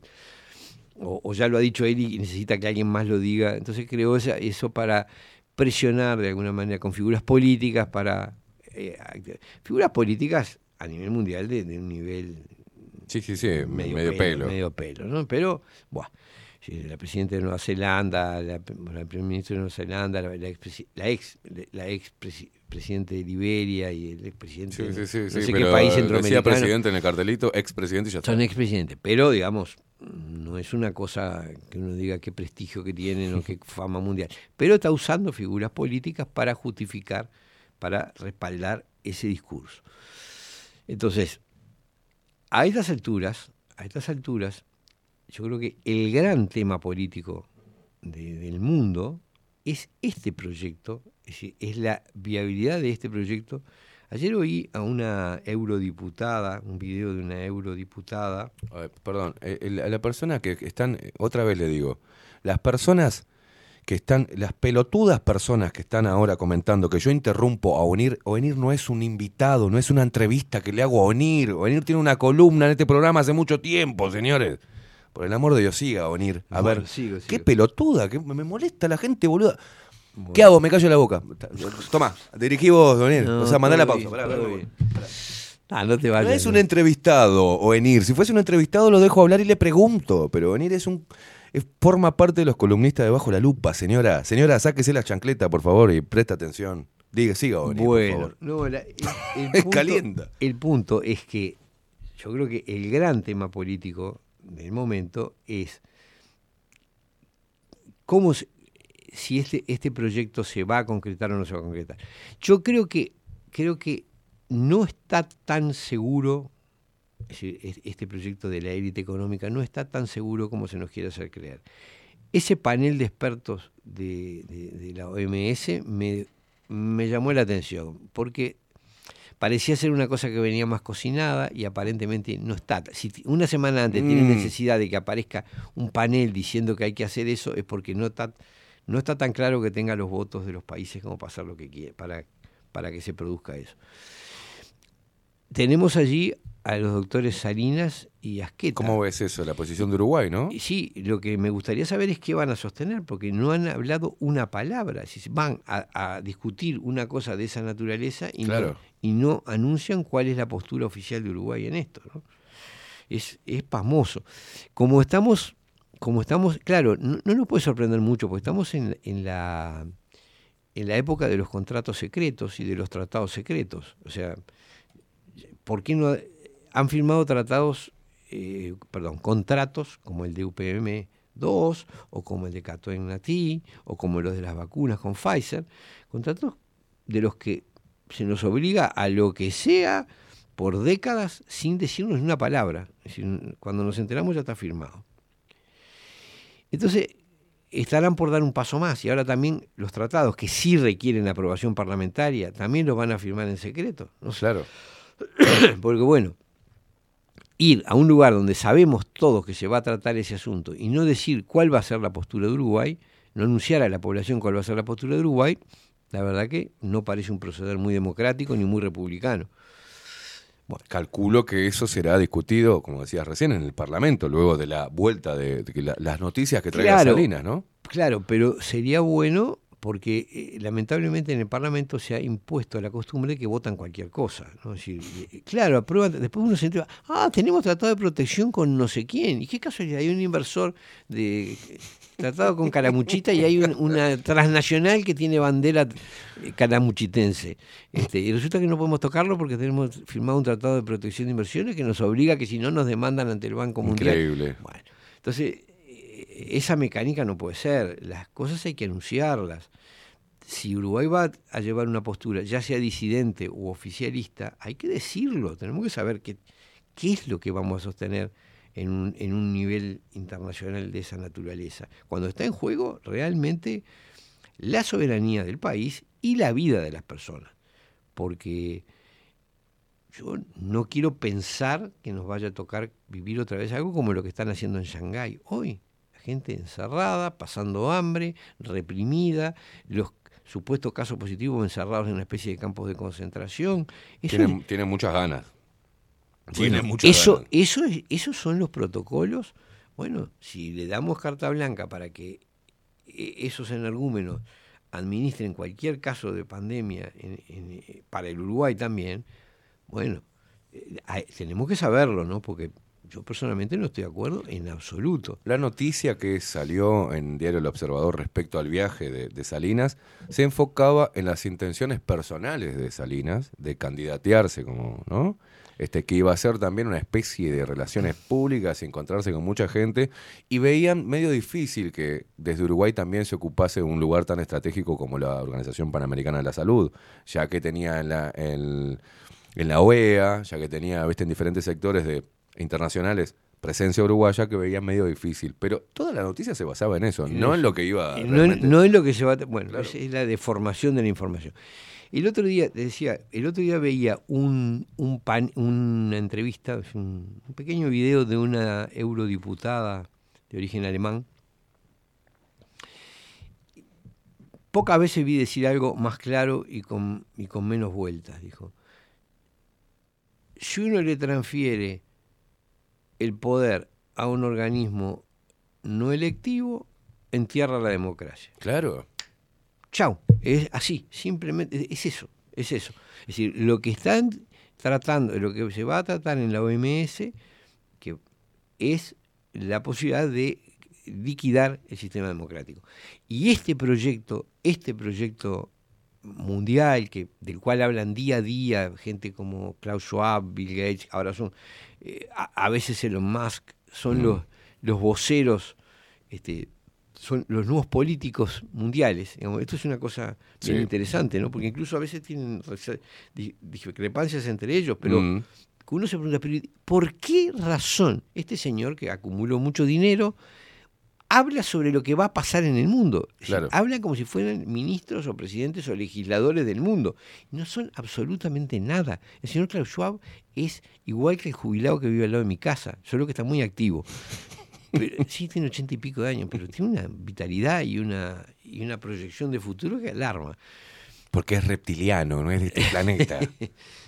No, pero bueno, lo cierto es que esta gente... No, en la era que decíamos, que veníamos diciendo en todas las columnas, eh, eh, eh, ¿cómo es? Eh, Aldo también lo dice, la era de los poderes no electos, ¿no? O sea, Exactamente, es un sistema, es, es una inteligente forma de ir instalando un gobierno no democrático, es un tipo de autoridad no democrática. ¿Por qué vía? Por la vía de que lo que legitima ya no es el respaldo popular ni la opinión de la gente, sino que lo que legitima es el poder económico y los argumentos tecnocráticos. Entonces yo te digo, bueno, eh, hay que hacer esto. Entonces, "Ah, pero ¿por qué? Bueno, porque si no pasa esto se muere, te vas a morir. Chao. Este, entonces se acabó la discusión. Tenés que hacerlo porque yo te digo que si no te va a pasar algo terrible. Entonces acatá porque si no te va a pasar. Y como tengo además el poder para generar que te pase algo terrible, bueno. Entonces, eso es el, el mensaje que se está emitiendo. Es decir, esta gente desde dónde habla, desde dónde hablan los Klaus Schwab, los Bill Gates. Y hablan desde el poder económico, un poder económico que no es solo su poder personal, ¿no? Es decir, hablan en plural. Claro. Eh, Schwab es el presidente del Foro Económico Mundial, o sea, es un vocero de una... Entelequia. Sí, no, pero Poderosa entelequia, pura. un- un- una asociación de, em- de poderosísimos intereses económicos que se expresan por su voz. O sea, no es que él Claro. dice lo que a él le parece. Y lo mismo ocurre con Bill Gates. Es decir, las políticas que él plantea no son simplemente su opinión, es lo que el, por ejemplo, todo el sistema de salud está creando y determinando a nivel mundial, ¿no? Es decir, él dirige una cantidad de instituciones de laboratorios, es decir, eh, controla, no dirige, controla una cantidad de, de laboratorios que a su vez controlan a la Organización Mundial de la Salud, que a su vez controla todos los sistemas médicos del mundo. Entonces, él es el ministro de Economía del mundo Mundial, en ese re- claro. eh, en- el ministro de Salud de ese, en, en ese modelo de, de- de poder global. Este, y esto está pasando ante nuestra vista. Entonces, a mí me parece muy valioso que se conmemore los crímenes del pasado, todo lo que. Pero me sorprende poderosamente que en esa fecha no haya ninguna alusión a los crímenes recientes, realmente Claro. recientes. O al menos que no haya una marcha igual, pero con el reclamo ese que Bueno, estamos diciendo. o, o que no llegue al- El poder de convocatoria, Claro, ¿no? Porque al final, al final, termina siendo una prueba de insensibilidad. Claro. Es decir, ¿qué, ¿cómo es esto? Es eh, a ver, es como si en, en 1976 yo me hubiese puesto a hacer un- un- un- una investigación, es un- verdad y justicia para lo- lo- las víctimas de la dictadura de Terra. Claro. No, no, querido. Claro. Hace 30 Es años. ahora eso. es eso. ahora está pasando. Claro. Bueno, esto era así, es como si hicieran grandes marchas por las víctimas de la dictadura de Terra en el- mientras estaban torturando, Claro. violando, Exacto. secuestrando gente. Qué buena analogía, ¿no? Claro, pero es así. Es decir, estamos llorando tragedias del pasado y estamos ciegos ante Mm.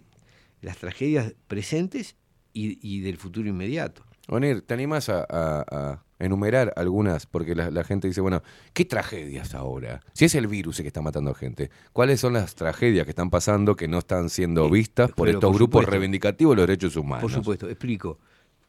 Eh, primero, el virus no es casual, la pandemia no fue casual, ya a esta altura es clarísimo que fue eh, creado y manipulado. Hubo investigaciones en el Senado de los Estados Unidos en las cuales yo vi con mis ojos a Anthony Fauci, el, el jefe del sistema de salud de los Estados Unidos, admitir que habían invertido dinero en manipular el coronavirus y que lo habían hecho en Wuhan y en Estados Unidos. ¿Sabes cuánto hace que está Pfizer BioNTech en China? Desde 1980.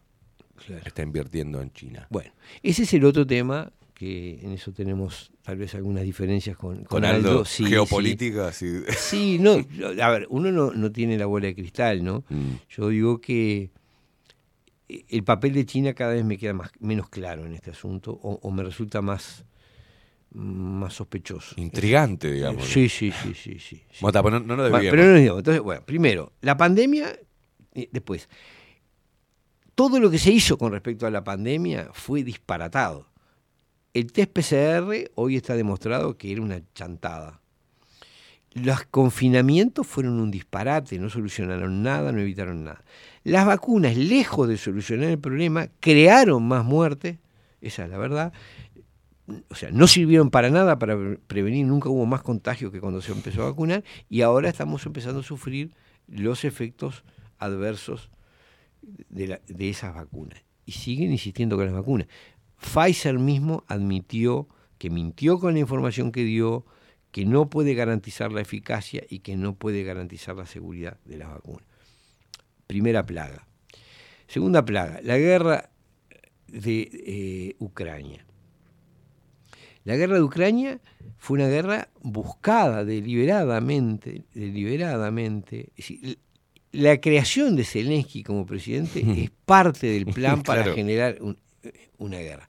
Con esto yo no estoy defendiendo a Putin ni cosa que se le parezca, ¿no? Si- simplemente estoy diciendo, vos tenés un bicho ahí y vas y le metes un palo por los barrotes y el- sí, claro. yo qué sé, y sí, va y haga- rompe los barrotes y te come, ¿viste? Es- esa es la realidad. Ahora, yo te vi que estabas vos estabas metiéndole palo, Palo, claro. en- en- es decir, estabas queriendo que rompiera la jaula. ¿Por qué ¿no? decimos bicho? Porque tiene un potencial de armamento este, Bueno, atómico Es peligrosísimo. nuclear terrible. Claro, entonces, este, cuando vos ves que durante ocho años están buscando generar este, el incidente, y buscándolo y buscándolo, este, ¿y quiénes están? Cuando digo están, están bueno, tenés al señor George Soros convirtiendo a Ucrania en una especie de, plaza de- del, del chanchullo financiero,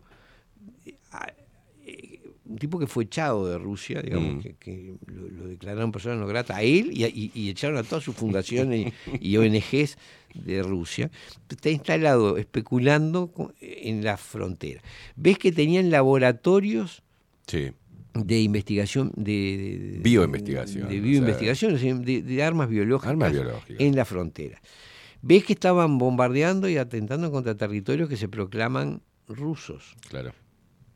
Con o sin derecho, no me importa. Lo que digo es grupos paramilitares financiados que estaban mm, matando rusos dentro del Sí. territorio u- eh, ucraniano.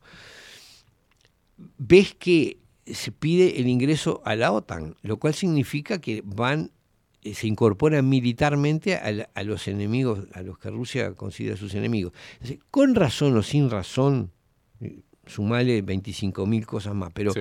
con razón o sin razón, es, es un conflicto fogoneado, un conflicto, Claro. un conflicto buscado y querido. Me importa un bledo si Putin tiene o no razón. Ahora, ¿cuál es el efecto real de la guerra? No es Ucrania, porque la guerra no tiene que ver con Ucrania ni tiene que ver necesariamente con Rusia. O sea, nadie va a pensar que Rusia va a caer porque... Claro. o sea, po- capaz que alguno pensó que Putin caería, no sé, pero parece poco probable. Es un régimen muy, muy vertical, muy... Tampoco Putin es un, un loco solo, es decir, Claro. él expresa un- un- una su propia tam- también es resistido dentro de su propio país, o sea.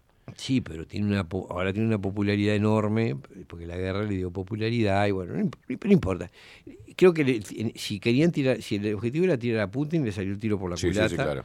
Este, pero yo creo que el objetivo eh, verdadero no era ese. Me parece que el, el verdadero objetivo es deprimir las economías y las sociedades de Europa y de Estados Unidos, que ese es el y las economías y, y la, y la, la moral humana, la, situa- la situación vital ¿no? de Europa. Hay que ver que en Europa es donde hubo las mayores resistencias a, la- a las políticas pandémicas Mm. y ahora los castigan con reducción y aumento de costo de la energía, reducción y aumento de costo de los alimentos, crisis monetaria. Las sanciones que aplicó Estados Unidos y siguió Europa terminaron favoreciendo a Rusia y perjudicando a Europa y a Estados Unidos. O sea, el- el- eh, la primera respuesta de Putin fue decir, bueno, ahora yo el petróleo y el gas los voy a cotizar en, En eu- rublo. en- en rublos. Así que páguenme la moneda que quieran, pero yo lo tomo a valor rublo. Inmediatamente Bueno, ahí no el estamos rublo... yendo al conflicto, pero, pero digo, es... No, pero claro, pero digo, estas cosas Sí. son la otra plaga. Es decir, Claro. ¿qué están qué- ¿cuál es el efecto real de la guerra? El efecto real de la Muerte. guerra es que destru- es decir, deprimir, deprimir a Europa y a Estados Unidos, increíblemente. ¿Quién es el que, el que realmente se ve beneficiado por la guerra? Y triste es decirlo, pero es China.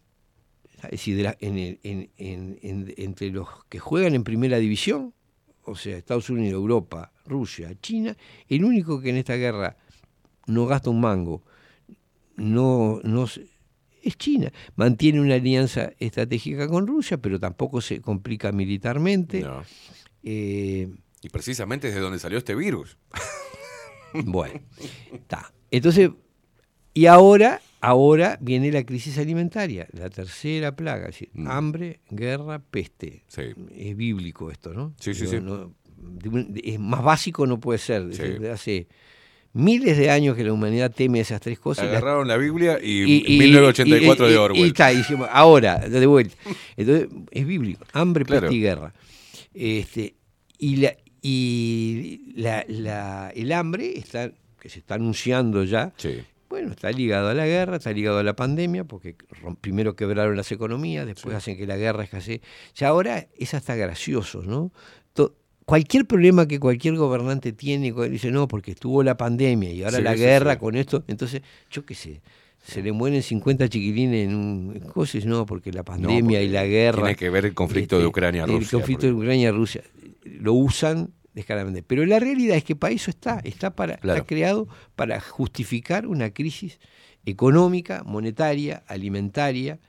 Este, Impulsada, ¿no? Que se esté dando. Eh, Impulsada para un, un reseteo mundial, una Claro, reorganización. claro, como del- parte, claro. como parte de un proyecto que es, es decir, la estrategia de esto es, creemos, hay que ver, el lema de Klaus Schwab es, los problemas globales requieren soluciones globales. Los gobiernos han sido ineficientes, necesitamos un gobierno global eficiente. Entonces, ¿cuál es la estrategia? Creemos suficientes problemas globales como para que la gente acepte, a nosotros, sí. pida un gobierno Claro. global que somos nosotros que sabemos lo que hay que hacer.